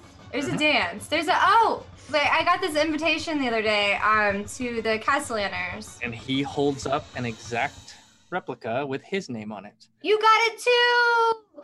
I was gonna it didn't have an option for plus one, so that's why I didn't say anything yet. Would you care to be my date to this fancy gala? Yes.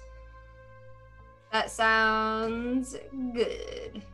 Uh, and you spend the the rest of the time until everyone comes back with him just kind of comforting you and and talking to you and distracting you getting to know each other and kind of taking your mind off of well your mind. Hmm um, and at some and everyone kind of meets back towards towards dusk Yeah, towards dusk, uh, coming in at different yeah intervals. trickling in Yeah. at different intervals not at the same time Yeah, and everybody waiting for everybody to share the information all of you have learned throughout the city today. And the last one to arrive is Harold, as he looks beaten and downtrodden, a little scared and angry. Harold, are you okay? No, I'm not okay. I'm sorry. I'm not trying to snap at you. I'm just No, it's it's fine. What's wrong? the rose. What about? Or should I call him Xanathar? What? oh no! Oh, no. Oh, that's why the symbol. There was a rumor I heard about um there had been some killings and there was a symbol left behind and it was a bloody hand in a triangle with a rose. no There's a the bloody hand and triangle. There were of the three. There were one third of the murders had a rose. So you are correct about that. Okay. Yes, there's no rose in the symbol, but Okay. Okay. you can. There was you just a rose can- at the murder. Yes, Yes. you can put that correlation. Number two, Okay. there were stone statues that were broken. Number three, people just disappeared. Yep. Yeah. The Yeah. symbol itself was a bloody handprint where the palm was a skull and it was in an inverted triangle. Yeah. Right. Yeah, hmm. that the there was a rose at that place when we were trying to return the dog. That is also true. Wait a minute. I know who that is. I know who that is. Um. Anyway, uh, he doesn't want the money from the stone anymore because I basically made all of his dreams come true by killing the Xanathar. And the, he's real thrilled about what we did. Great. There is some good Oh. news out of it. Uh, he wouldn't let me leave until I made some sort of deal with him where he would give me something, a favor. Turn. Yeah, so I forced him to always have to be completely honest with me. Is that spellbinding or is it just his word? He's a weirdo, trust me, he'll stick to it. And then on top of that, I got this and I produced the medallion. Wait, I traded that for Voss's friend's necklace. We Mhm. got it back? Yeah. Uh for a favor. Wait a uh, minute. that goes to a Zhentarim building. Yep. Yes, it does. He's the Xanathar now. This makes sense. Wait, so the Rosa is Xanathar? He took up the position. Oh, He there's a new. He there. Oh, he's the new. Oh, Yeah. I I wondered what would happen. I was like, all those people are just gonna disperse just because some googly-eyed dude died. There's there's a new Zhentarim guild too, though. There's an offshoot. It's a red serpent. Did we make more? gi- Did we make more bad guys? What is now- happening? So now might be a good time for me to kind of explain a few things and then get to I know whose symbol that is. Oh. Um and I would love to tell all of you about that, but we're gonna need you're gonna have to be get really cool with a lot of things very fast. Is Um, Renaer still here? Yeah. yeah, and I do not seem at all like I'm going to not tell Okay. them. I was just making sure. So first of all, here's some things I learned while I was out. Horses are disappearing, which scares me for Monty's sake. Um, they think it might be like a beast prowling the wards or like a big machine or something. Like maybe one of the street sweepers are taking up the horses and like spitting them out. Finley raises her hand. What? Oh my god! It's- Do you know where the horses are going? I have a hypothesis based on what you just said. Um, Street the sweepers, right? That's what I was thinking. no, the Temple of Gond lost a mechanical dragon. Oh, you think the dragon's hoarding the horses? Yeah. Uh, that's not funny, but it it's might funny. be pretending to be. Also, side note is apparently it has one of the pieces of Nim in it, so it probably also has a personality. You know what? Why don't you guys tell me your things Wait. first? Y'all sound way crazier. Ours is fairly short from what we learned at the Temple of Gond. Simply put, they've offered a bounty of 1,000 dragons for the retrieval of this abomination that is apparently or maybe stealing horses. How big is You this? also thing? know that that thousand dragons is for it to be returned unharmed. It to be returned unharmed. It's got to be big enough to carry a horse. I bet V Well- can wrestle it down. It's uh, like it. He said it was It's super small. But if it's got a personality, then maybe we could just talk to it. Whatever the case is, If it likes horses, we can lure it back with horses. How do we find? Yeah. We get all the horses in the city in one place. We herd them together, You and then it'll come to us. we have access to a very unique horse. What? Wait. Let's let's get back to what we're talking about. We'll get back to the horses. That's one of many problems. I mean, not to not to dismiss the horses. I'm just saying I was face to face with the rose ten seconds ago. Ten minutes. ago. Right. Well, now the Xanathar. Yeah. The So okay, so we think as that there's a, a dragon, a mechanical dragon. How would they lose something that big? I don't They said know. it. They said I it was small. I don't know how big it is, but whatever the case, this is not something that is pertinent. I'm much more curious in what you were going to say. S- Mhm. Uh, okay, so you know, Xanathar's been replaced. There's a cult with no identifiers that are hiring alley blades. They're looking for a crown. Uh, well, we don't know. that anything ringing any about bells that. for anybody? Anybody like big on tiaras? I mean, I always like a cute tiara as an accent yeah, you- piece yeah. if the Who's- occasion who's is the right time, but like Right. that's very far and few between. Yeah, Who's and how many? for it? A a cult. They didn't have any identifiers though. Nothing that made them stand out. Well, that's not much to go on. I mean, cult cult people tend to really show themselves in public. Like, you ask them a couple of very normal questions, you'll get very culty answers. Like that one cult, this guy just kept trying to hug me. He didn't want anything else. He just wanted to hug me. So I left him alone very quickly. Are you sure he wasn't just a pervert? He said he was part of a cult of many hugs or something. I don't know. That's a pervert. That that sounds like a pervert. Sounds like it to me too. Here's another one. Did you let him hug you? Uh Winter's Wind is coming. Hold on, I got a thing. I, I memorized this because I made the guy repeat it like three times, and he, after a while, realized I didn't know what I was talking about, and I ran. Uh, the the Winter's Wind brings a merchant's friend, and they will receive five thirds out of ten of their wares when walking with a golden lady. Tell me, somebody here knows what the fuck that means. It sounds like a ship is bringing a specific Boss. trader. You know exactly what he just said, as he just spoke in Thieves' Cant. And he said, A black network market opens on the fifth day of the third 10 day, which you all know is the 25th, at Waukeen's Wares. Harold! I'm sure Voss tells says this out loud. Yes. Yes. Okay. Harold, as soon as you hear Waukeen's Wares, instantly strikes a memory. It's a small pawn shop. You've met the proprietor. He's a bald little human by the name of Maris Lente.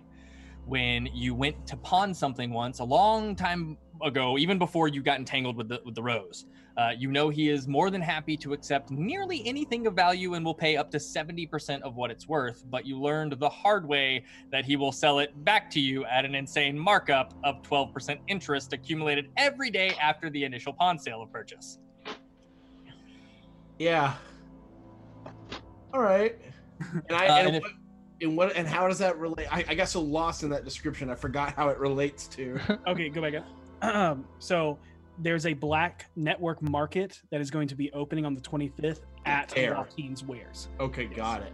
Yeah. Sweet. Yeah, and if uh, anybody wants to make a religion on Waukeen, yes. Yeah. You I'll don't want to make a religion. I don't know. Oh, I rolled a two. I got a dirty 20. okay, nice. Waukeen, also known as the Coin Maiden, is a lesser Faerunian deity that ruled over everything related to commerce and the accumulation of wealth through free and fair trade. as well as the beneficial use of wealth to improve civilization. Uh, the merchant friend, as she is sometimes called, is also the goddess of illicit trade and the patron of many smugglers, fencers, black marketeers, and businessmen on the shady side of commerce. Collectively, her worshippers are known as the Waukeenar.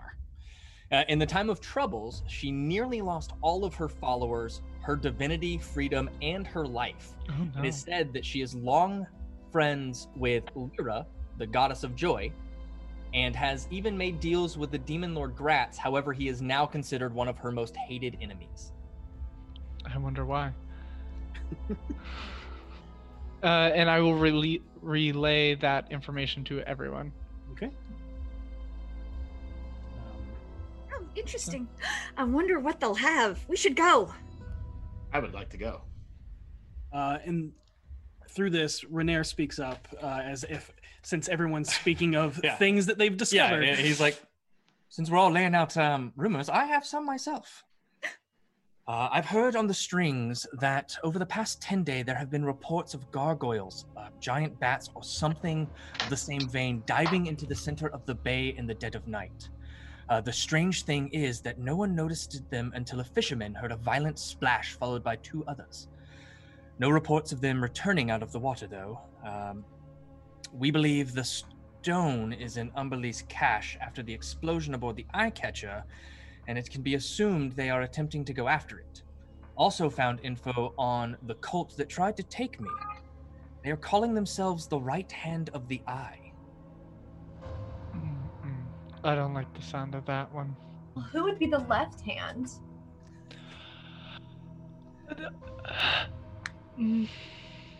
Does this mean anything to you?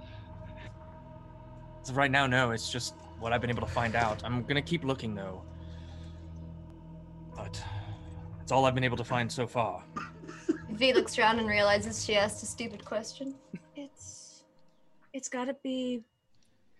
Seisha glances at Renaer. Who's the eye? It's got to be related to the eyes of the stone. Oh. Perhaps. Um, yeah, he did say that when he said we think, he means the Harpers. Yeah. Uh, believe the stone is in Umberlee's cache. Yeah. When the explosion happened. Mhm. Um, I will also say that the description of gargoyles, giants, bats, or something of Mhm. the same vein, you guys kind of. Tickle monsters. Yeah. No, yeah, yeah. Yeah. Yeah, they didn't hear anything until they splashed into the water. Yep. Yep. That's not good.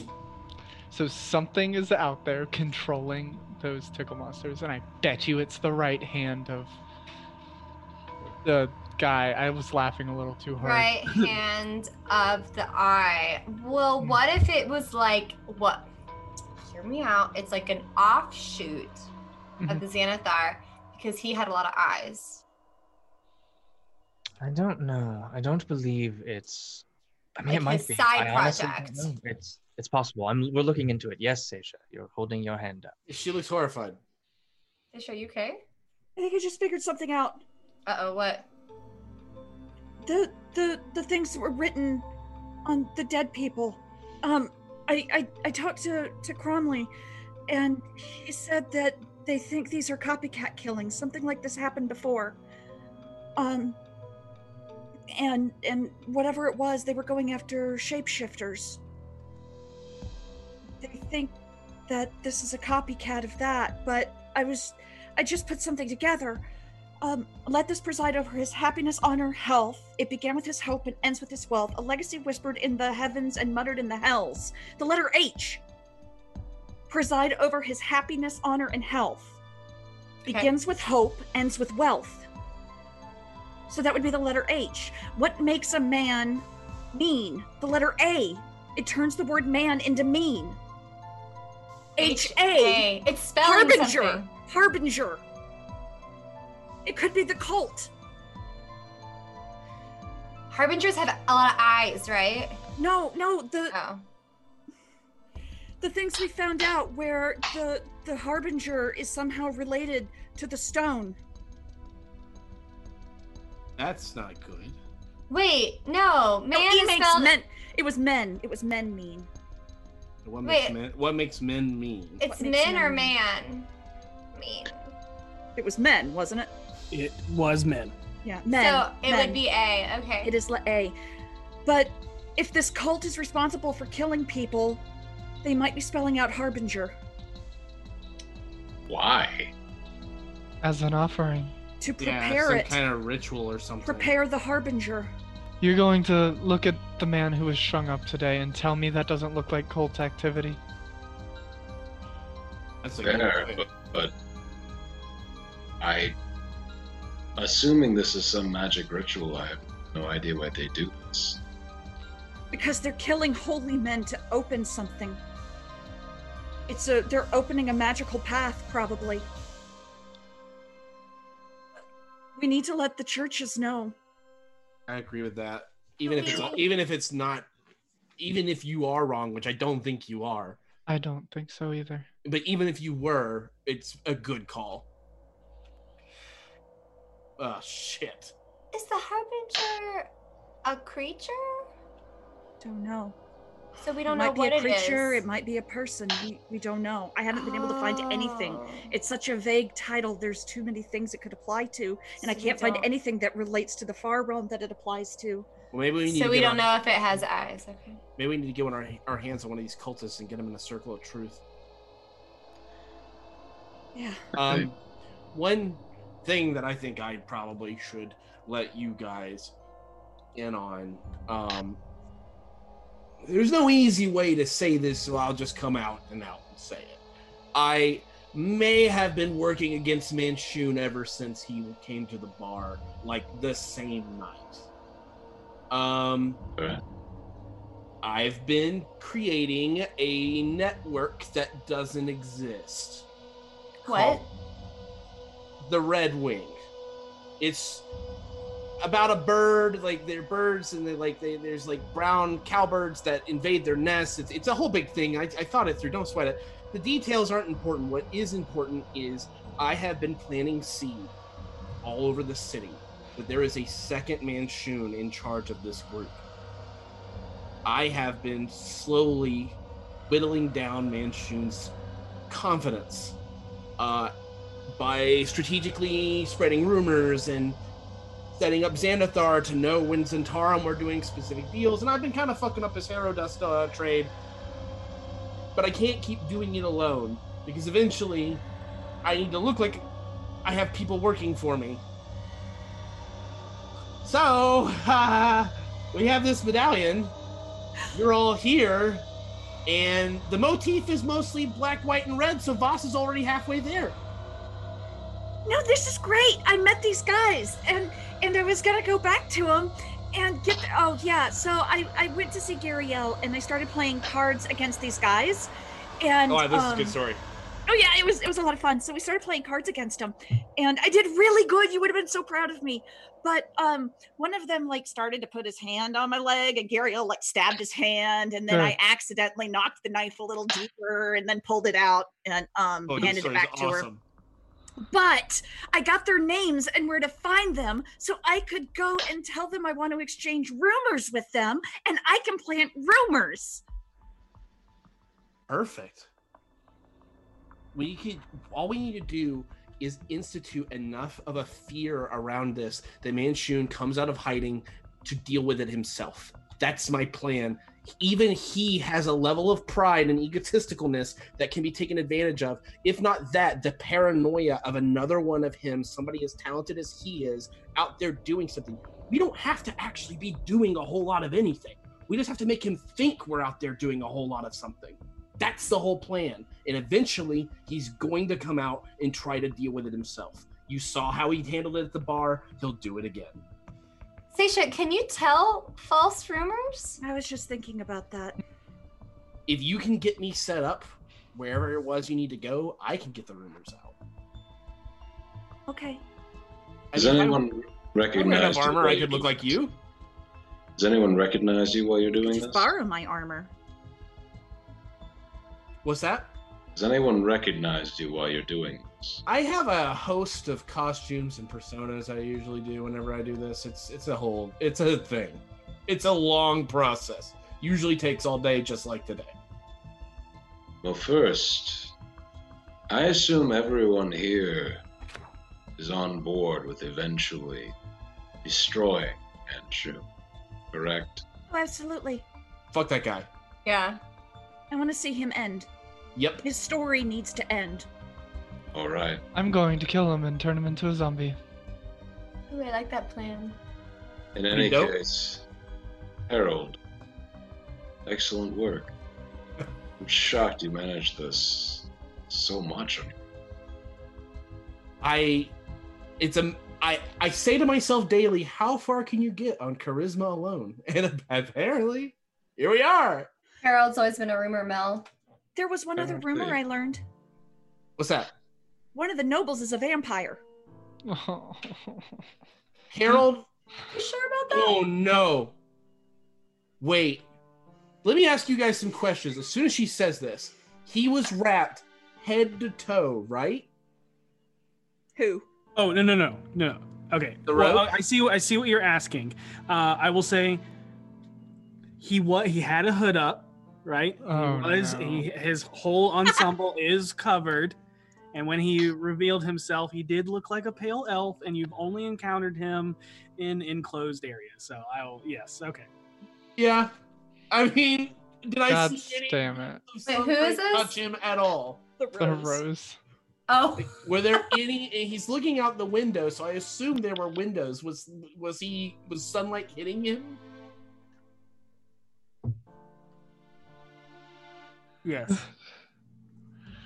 Oh, you see Harold kind of.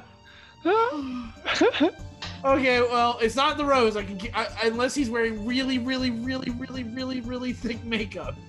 You thought the rose was a vampire. But here's I the thing. Here's the thing. It may not actually mean that the noble's a vampire. It just means there's a noble who's doing something under the cover of night and doesn't want to be caught. or maybe all they're a literal vampire knowing this damn city. How much do I know about vampires? Make an Arcana or Religion check. Can I make one too? Yeah, go ahead. In the meantime, he have Yep, this medallion. Did you get Vinley? I got a 24. I got a natty 20. Oh! I need your total. With Arcana would be uh 24. so you oh, go, Nice. just to let you know, I rolled an 18. Uh, you know, you know that they um, are cannot be out in the sunlight. You know that they drink blood. They uh, create vampire spawn. Uh, I was uh, Vinley. You learn yours from studying undead. Seisha, you learn yours from studying uh, stories about Strahd. Yep. Okay. Oh. A, a- this The Demon Lord Strahd. this infamous, you know, vampire lord who lives in some place called Barovia. It's probably made up. You've never seen or read. It's never. It's not on any maps. Doesn't exist in Faerun. It's probably a false. Like it's Oh, probably a he's fiction. super creepy though. yeah, Yeah. totally creepy. But He lives you in know, a bag dimension. But dimension. he's like but he's like hot creepy. Yep. when uh, when you're going over your knowledge from these stories, uh, it is confirmed with Vinley as you will both go back and forth. Yeah, there, there's usually um, like bats or wolves or something tied to them, but Mhm. that's about all you know. Uh, you know that they're uh, shapeshifters. Can be shapeshifters. Yeah. You guys excuse me for a minute? I need to run Yeah? downstairs real quick. Yeah. When hey, when nature calls. Thanks. Whatever that means. What She'll is- get up and run downstairs. It means you have to pee. Who the hell is Strahd? You don't want to know. Like I don't. One syllable names are scary. So he's not a real Looks dude. over at Voss. Hmm? Wait, my name's V. Yeah, man, it can be Viomiliana.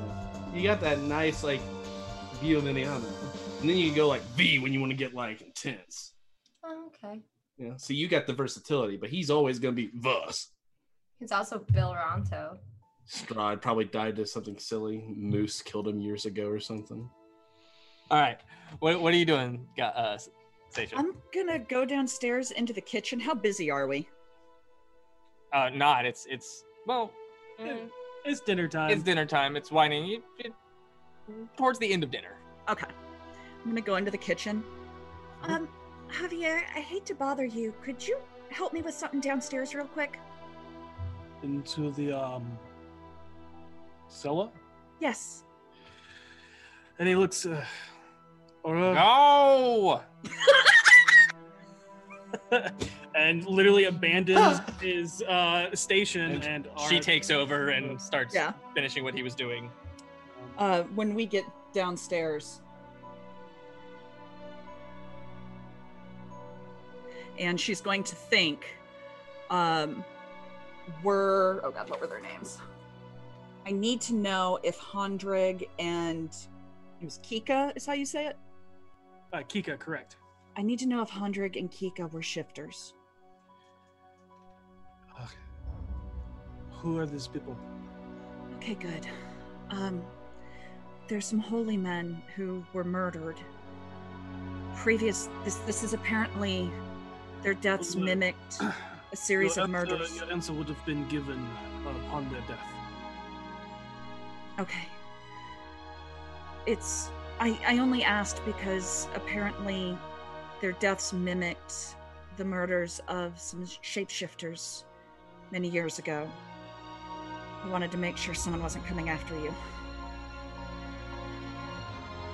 Well, you people. see like a little bit of worry wash over him as like Bonnie's whole thing with all of her fam- people is to keep them hidden and just integrated because Yeah. doppelgangers are seen as evil creatures because they have this ability. Yeah. Um, but you see that worry wash over him, and he's. Thank you for telling me.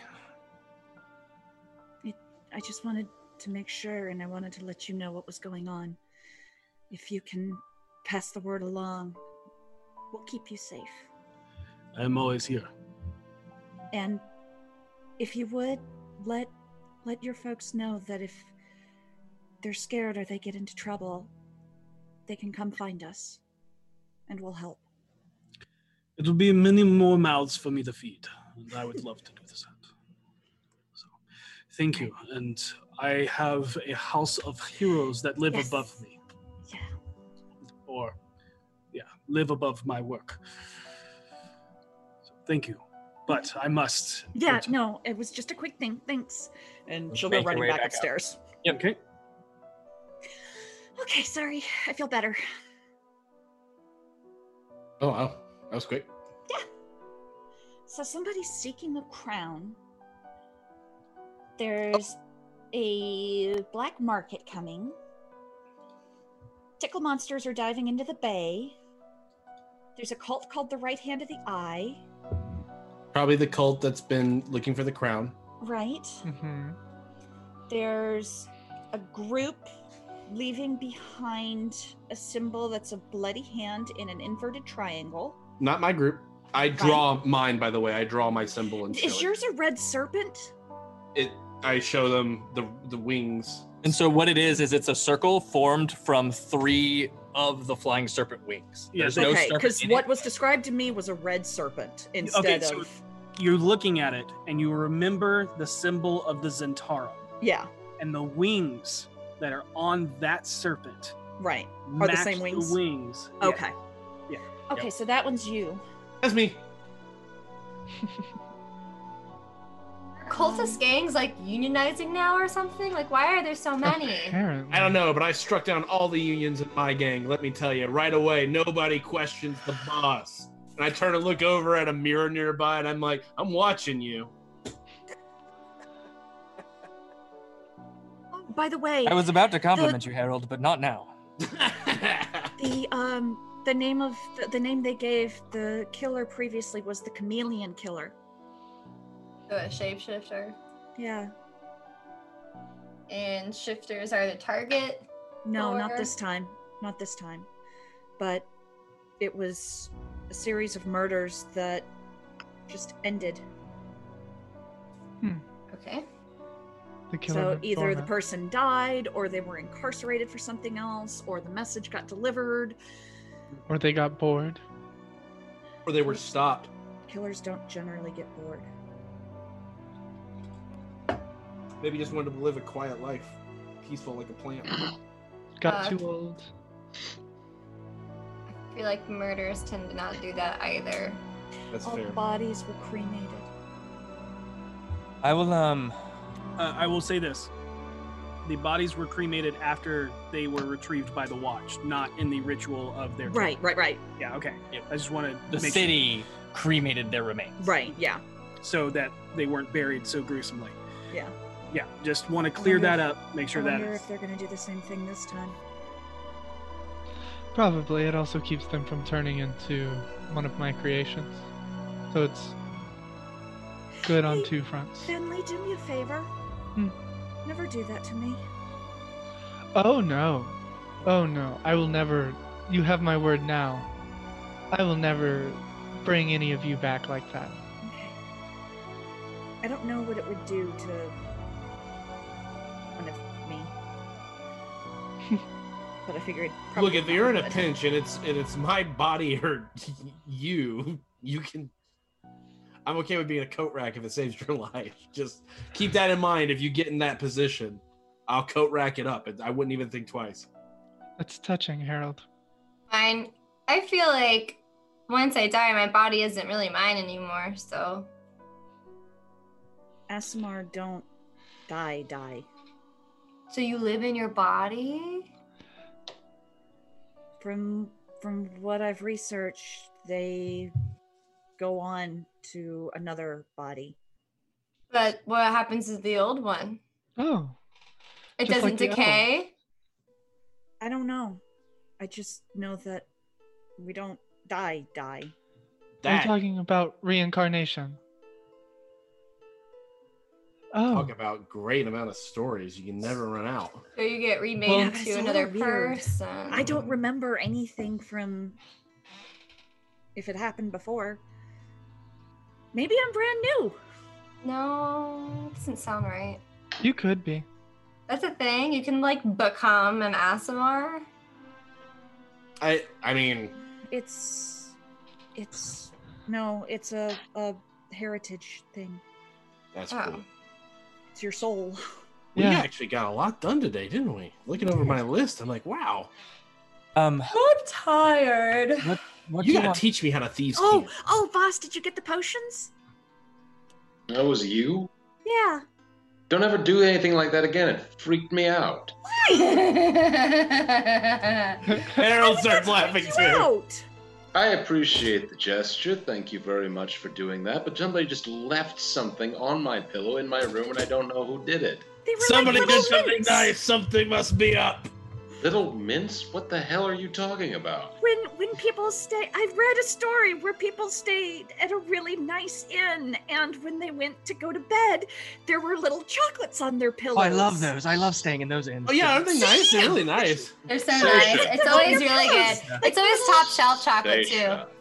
Very refreshing. I want you to think for a moment. Have I ever in my life stayed in a fancy hotel? Well, I don't know. You haven't told me that much about your life. Take a guess. The You answer's could. no. The answer is no. Hey, a vacation would be great. Probably not. So, I Someone could have hired you for a job and put you up there for a day. We don't know. Whenever So we I- go to the mountains for V, we will make sure we stay at one fancy hotel along the way. you. One fancy hotel. Thank you for the gesture. It was nice. Please inform me in the future. So Oh, I read something. We're Oh, gonna what did force you to go on vacation and relax, man. V, I was looking through my book um about the city. Yeah. Um statue the Hawkman. Yeah. What about him? Um there's a sentence in here that might be interesting to you. I can reveal that in fact it bears much resemblance to the Aarakocra, one of the bird people said to live in the star mounts in the high forest. There's Oh. bird people who live in the star mounts. Yeah. You learned that. yeah, that was in the info that you learned specifically. Oh. Yeah. Just a really quick Okay. Well then, I um I already knew that. No. Just a quick aside, everyone. Um, Renaer, what were you trying to say? I mean, it's fine. I mean, you guys are on a roll. I'm here. I was trying to say, this is the sixth time, um, that I am happy to start looking into anything you want me to start looking into. Just let me know which you would prefer of your topics, and I can put my resources towards it. I think Um, the crown. Yeah, that's why I was gonna say the crown would be my. Okay. The crown. It's very Wait. vague, but I'll see what I can find. How are we supposed to look up information on this like blood snake cult, whatever? I forgot the We name. don't have to. That's the one Harold is doing. Oh right, you create no, you created the Red Wing. Yeah. Yeah, but it. But there's The right another hand. one, isn't there? The right no, hand. No, it's oh the the right the Yeah. red yeah. There is. I think that I might. I think that might be the same somewhere. thing. I think that that might be the cult going Sure. after. It could very well be the cult that's going after this crown. Right, but like we don't know anything about them. How are we supposed to find more information if they're supposedly new and there might not be information about them anywhere? Well, V, let's be honest. We've been here for three months. Everything finds a way to us. Didn't we come Okay. across something that had an inverted triangle? Oh no. Renaer, I do have one simple thing to ask you. Of course. What's up?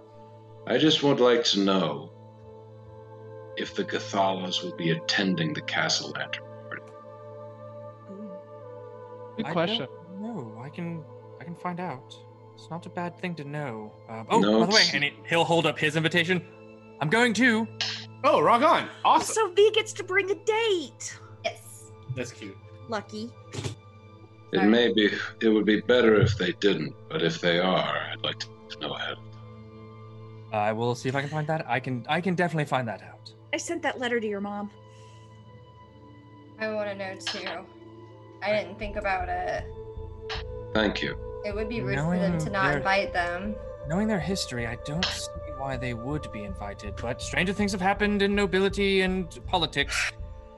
The Cassalanters may be looking to build bridges if they are invited. It's possible. If they're not, then it would hold that they are still at odds. I'll let you know as soon as I find out. Also, just a quick aside. How long do we think the Castellans are going to play along with the fact that we serve V? Do we already think they know that we all own the bar? Or are they just I, I think we should probably make it clear to them that there was a misunderstanding and we didn't want to embarrass them previously. Okay. But if they announce our names or whatever as we come in, then we need to wait again. Maybe we should get someone to clear that up. And he looks over at Seisha. Maybe we should get someone to clear that up with them as soon as possible. Oh sure. I was gonna see if I could go get um, an audience with them, anyways. And just make it clear that when we repeated Bill's name, well, I don't know, you can't lie. I'll just tell them that you two are weird and do weird things, and this was one of those weird things you do. Yeah, Or that's Sure. accurate. That works. Yeah. It's the I don't truth. mind being Dill Ronto. It's fine. So I can tell them you're Harold.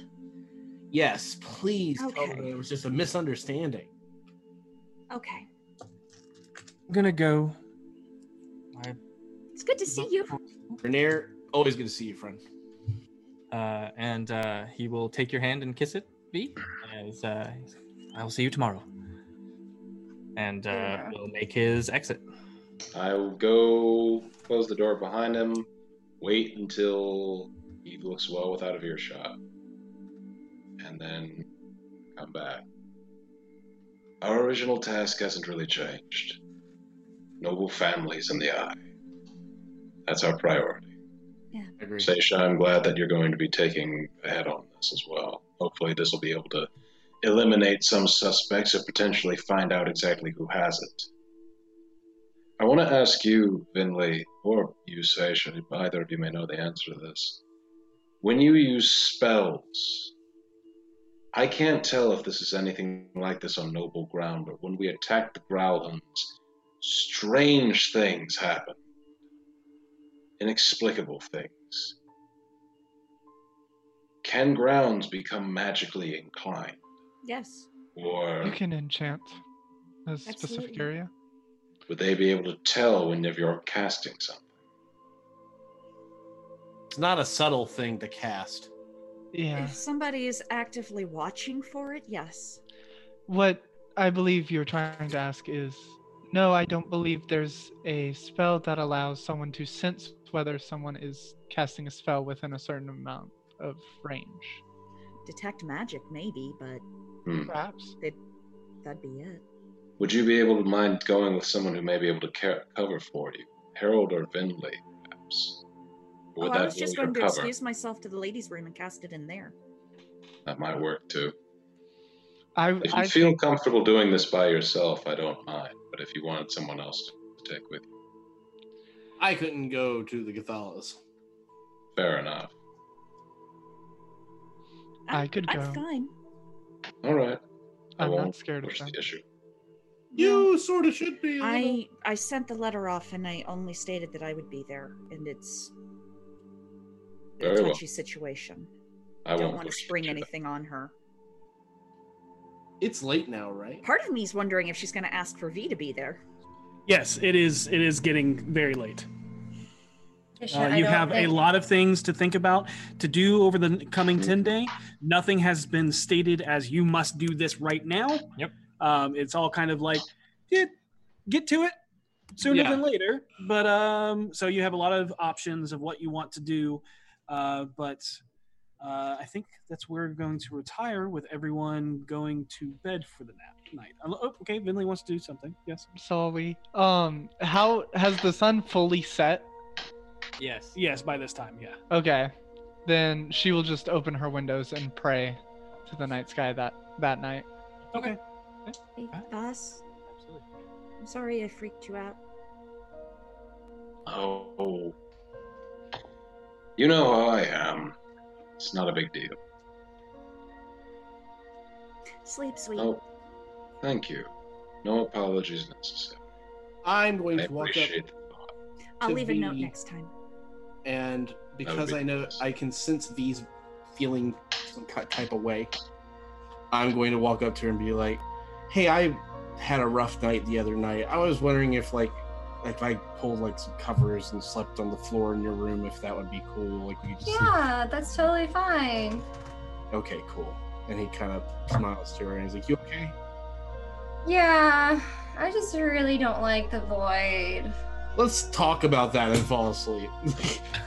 and uh, you recount your uh, what you went through today, V, and Harold recounts what he went through when he was in another world. And uh, that is where we're going to end tonight's session. As you all fall asleep, so um, feel free to long rest any spell slots that you lost or things you lost along the way.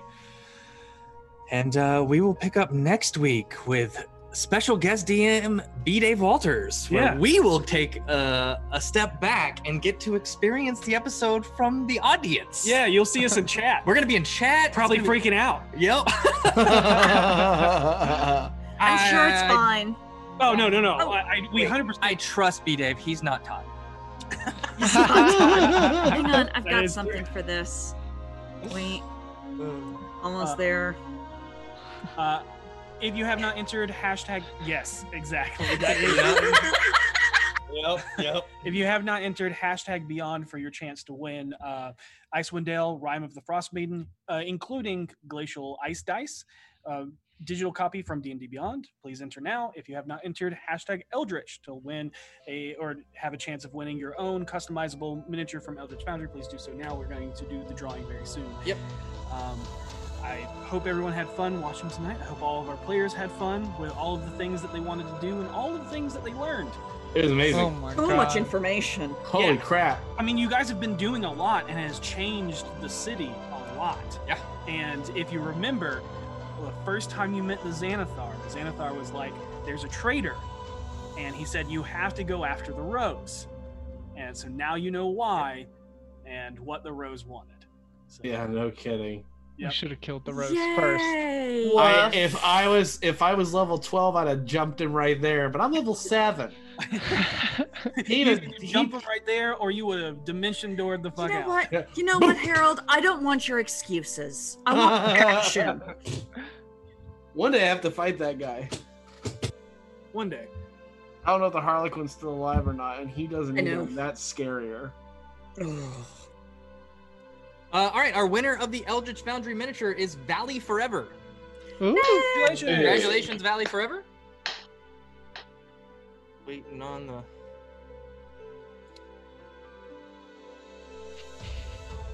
Why do they do this to me? Okay, okay, uh, I bel uh, winner of the uh, Rime of the uh, Frost Maiden is Sophia Rosegleam. Hey, Right. I believe I did not Hey. butcher that. Yeah, that looks right. So, So- Soph- Sophia Rosegleam. yes. Congratulations. We'll be in contact uh, with you through tw- uh, Twitch, so make sure your whispers are available so that I can give you your prizes. Um, hashtag ice bees. Ice Uh, beast. Tag ice bees. Remember to tune Ice in. Next. Ice bees. Remember to tune in next week. Although we are not in the seat, Dave Walters will be running something that is canon with the BFGs. Also, tune in the 23rd on the D and D channel to watch us. D- yep, co-DM A Darkened Wish. Yes. Uh, Nice. p.m. Eastern time. 5 p.m. Pacific time. Yes. It'd be so cool. And that too is also canon and may have. Ties to Ties to story our stuff. story. Yes, it is a canon crossover. And as always, be excellent to each other. And may you always roll with advantage. Good Good night. night, everybody. Whoa, holy nine hells, that was a cliffhanger. Anyways, you can catch us live every Sunday at 4 p.m. Pacific time, 7 p.m. Eastern time on twitch.tv slash rockpunchatl. And hey, as always, be excellent to each other, and may you always roll with advantage.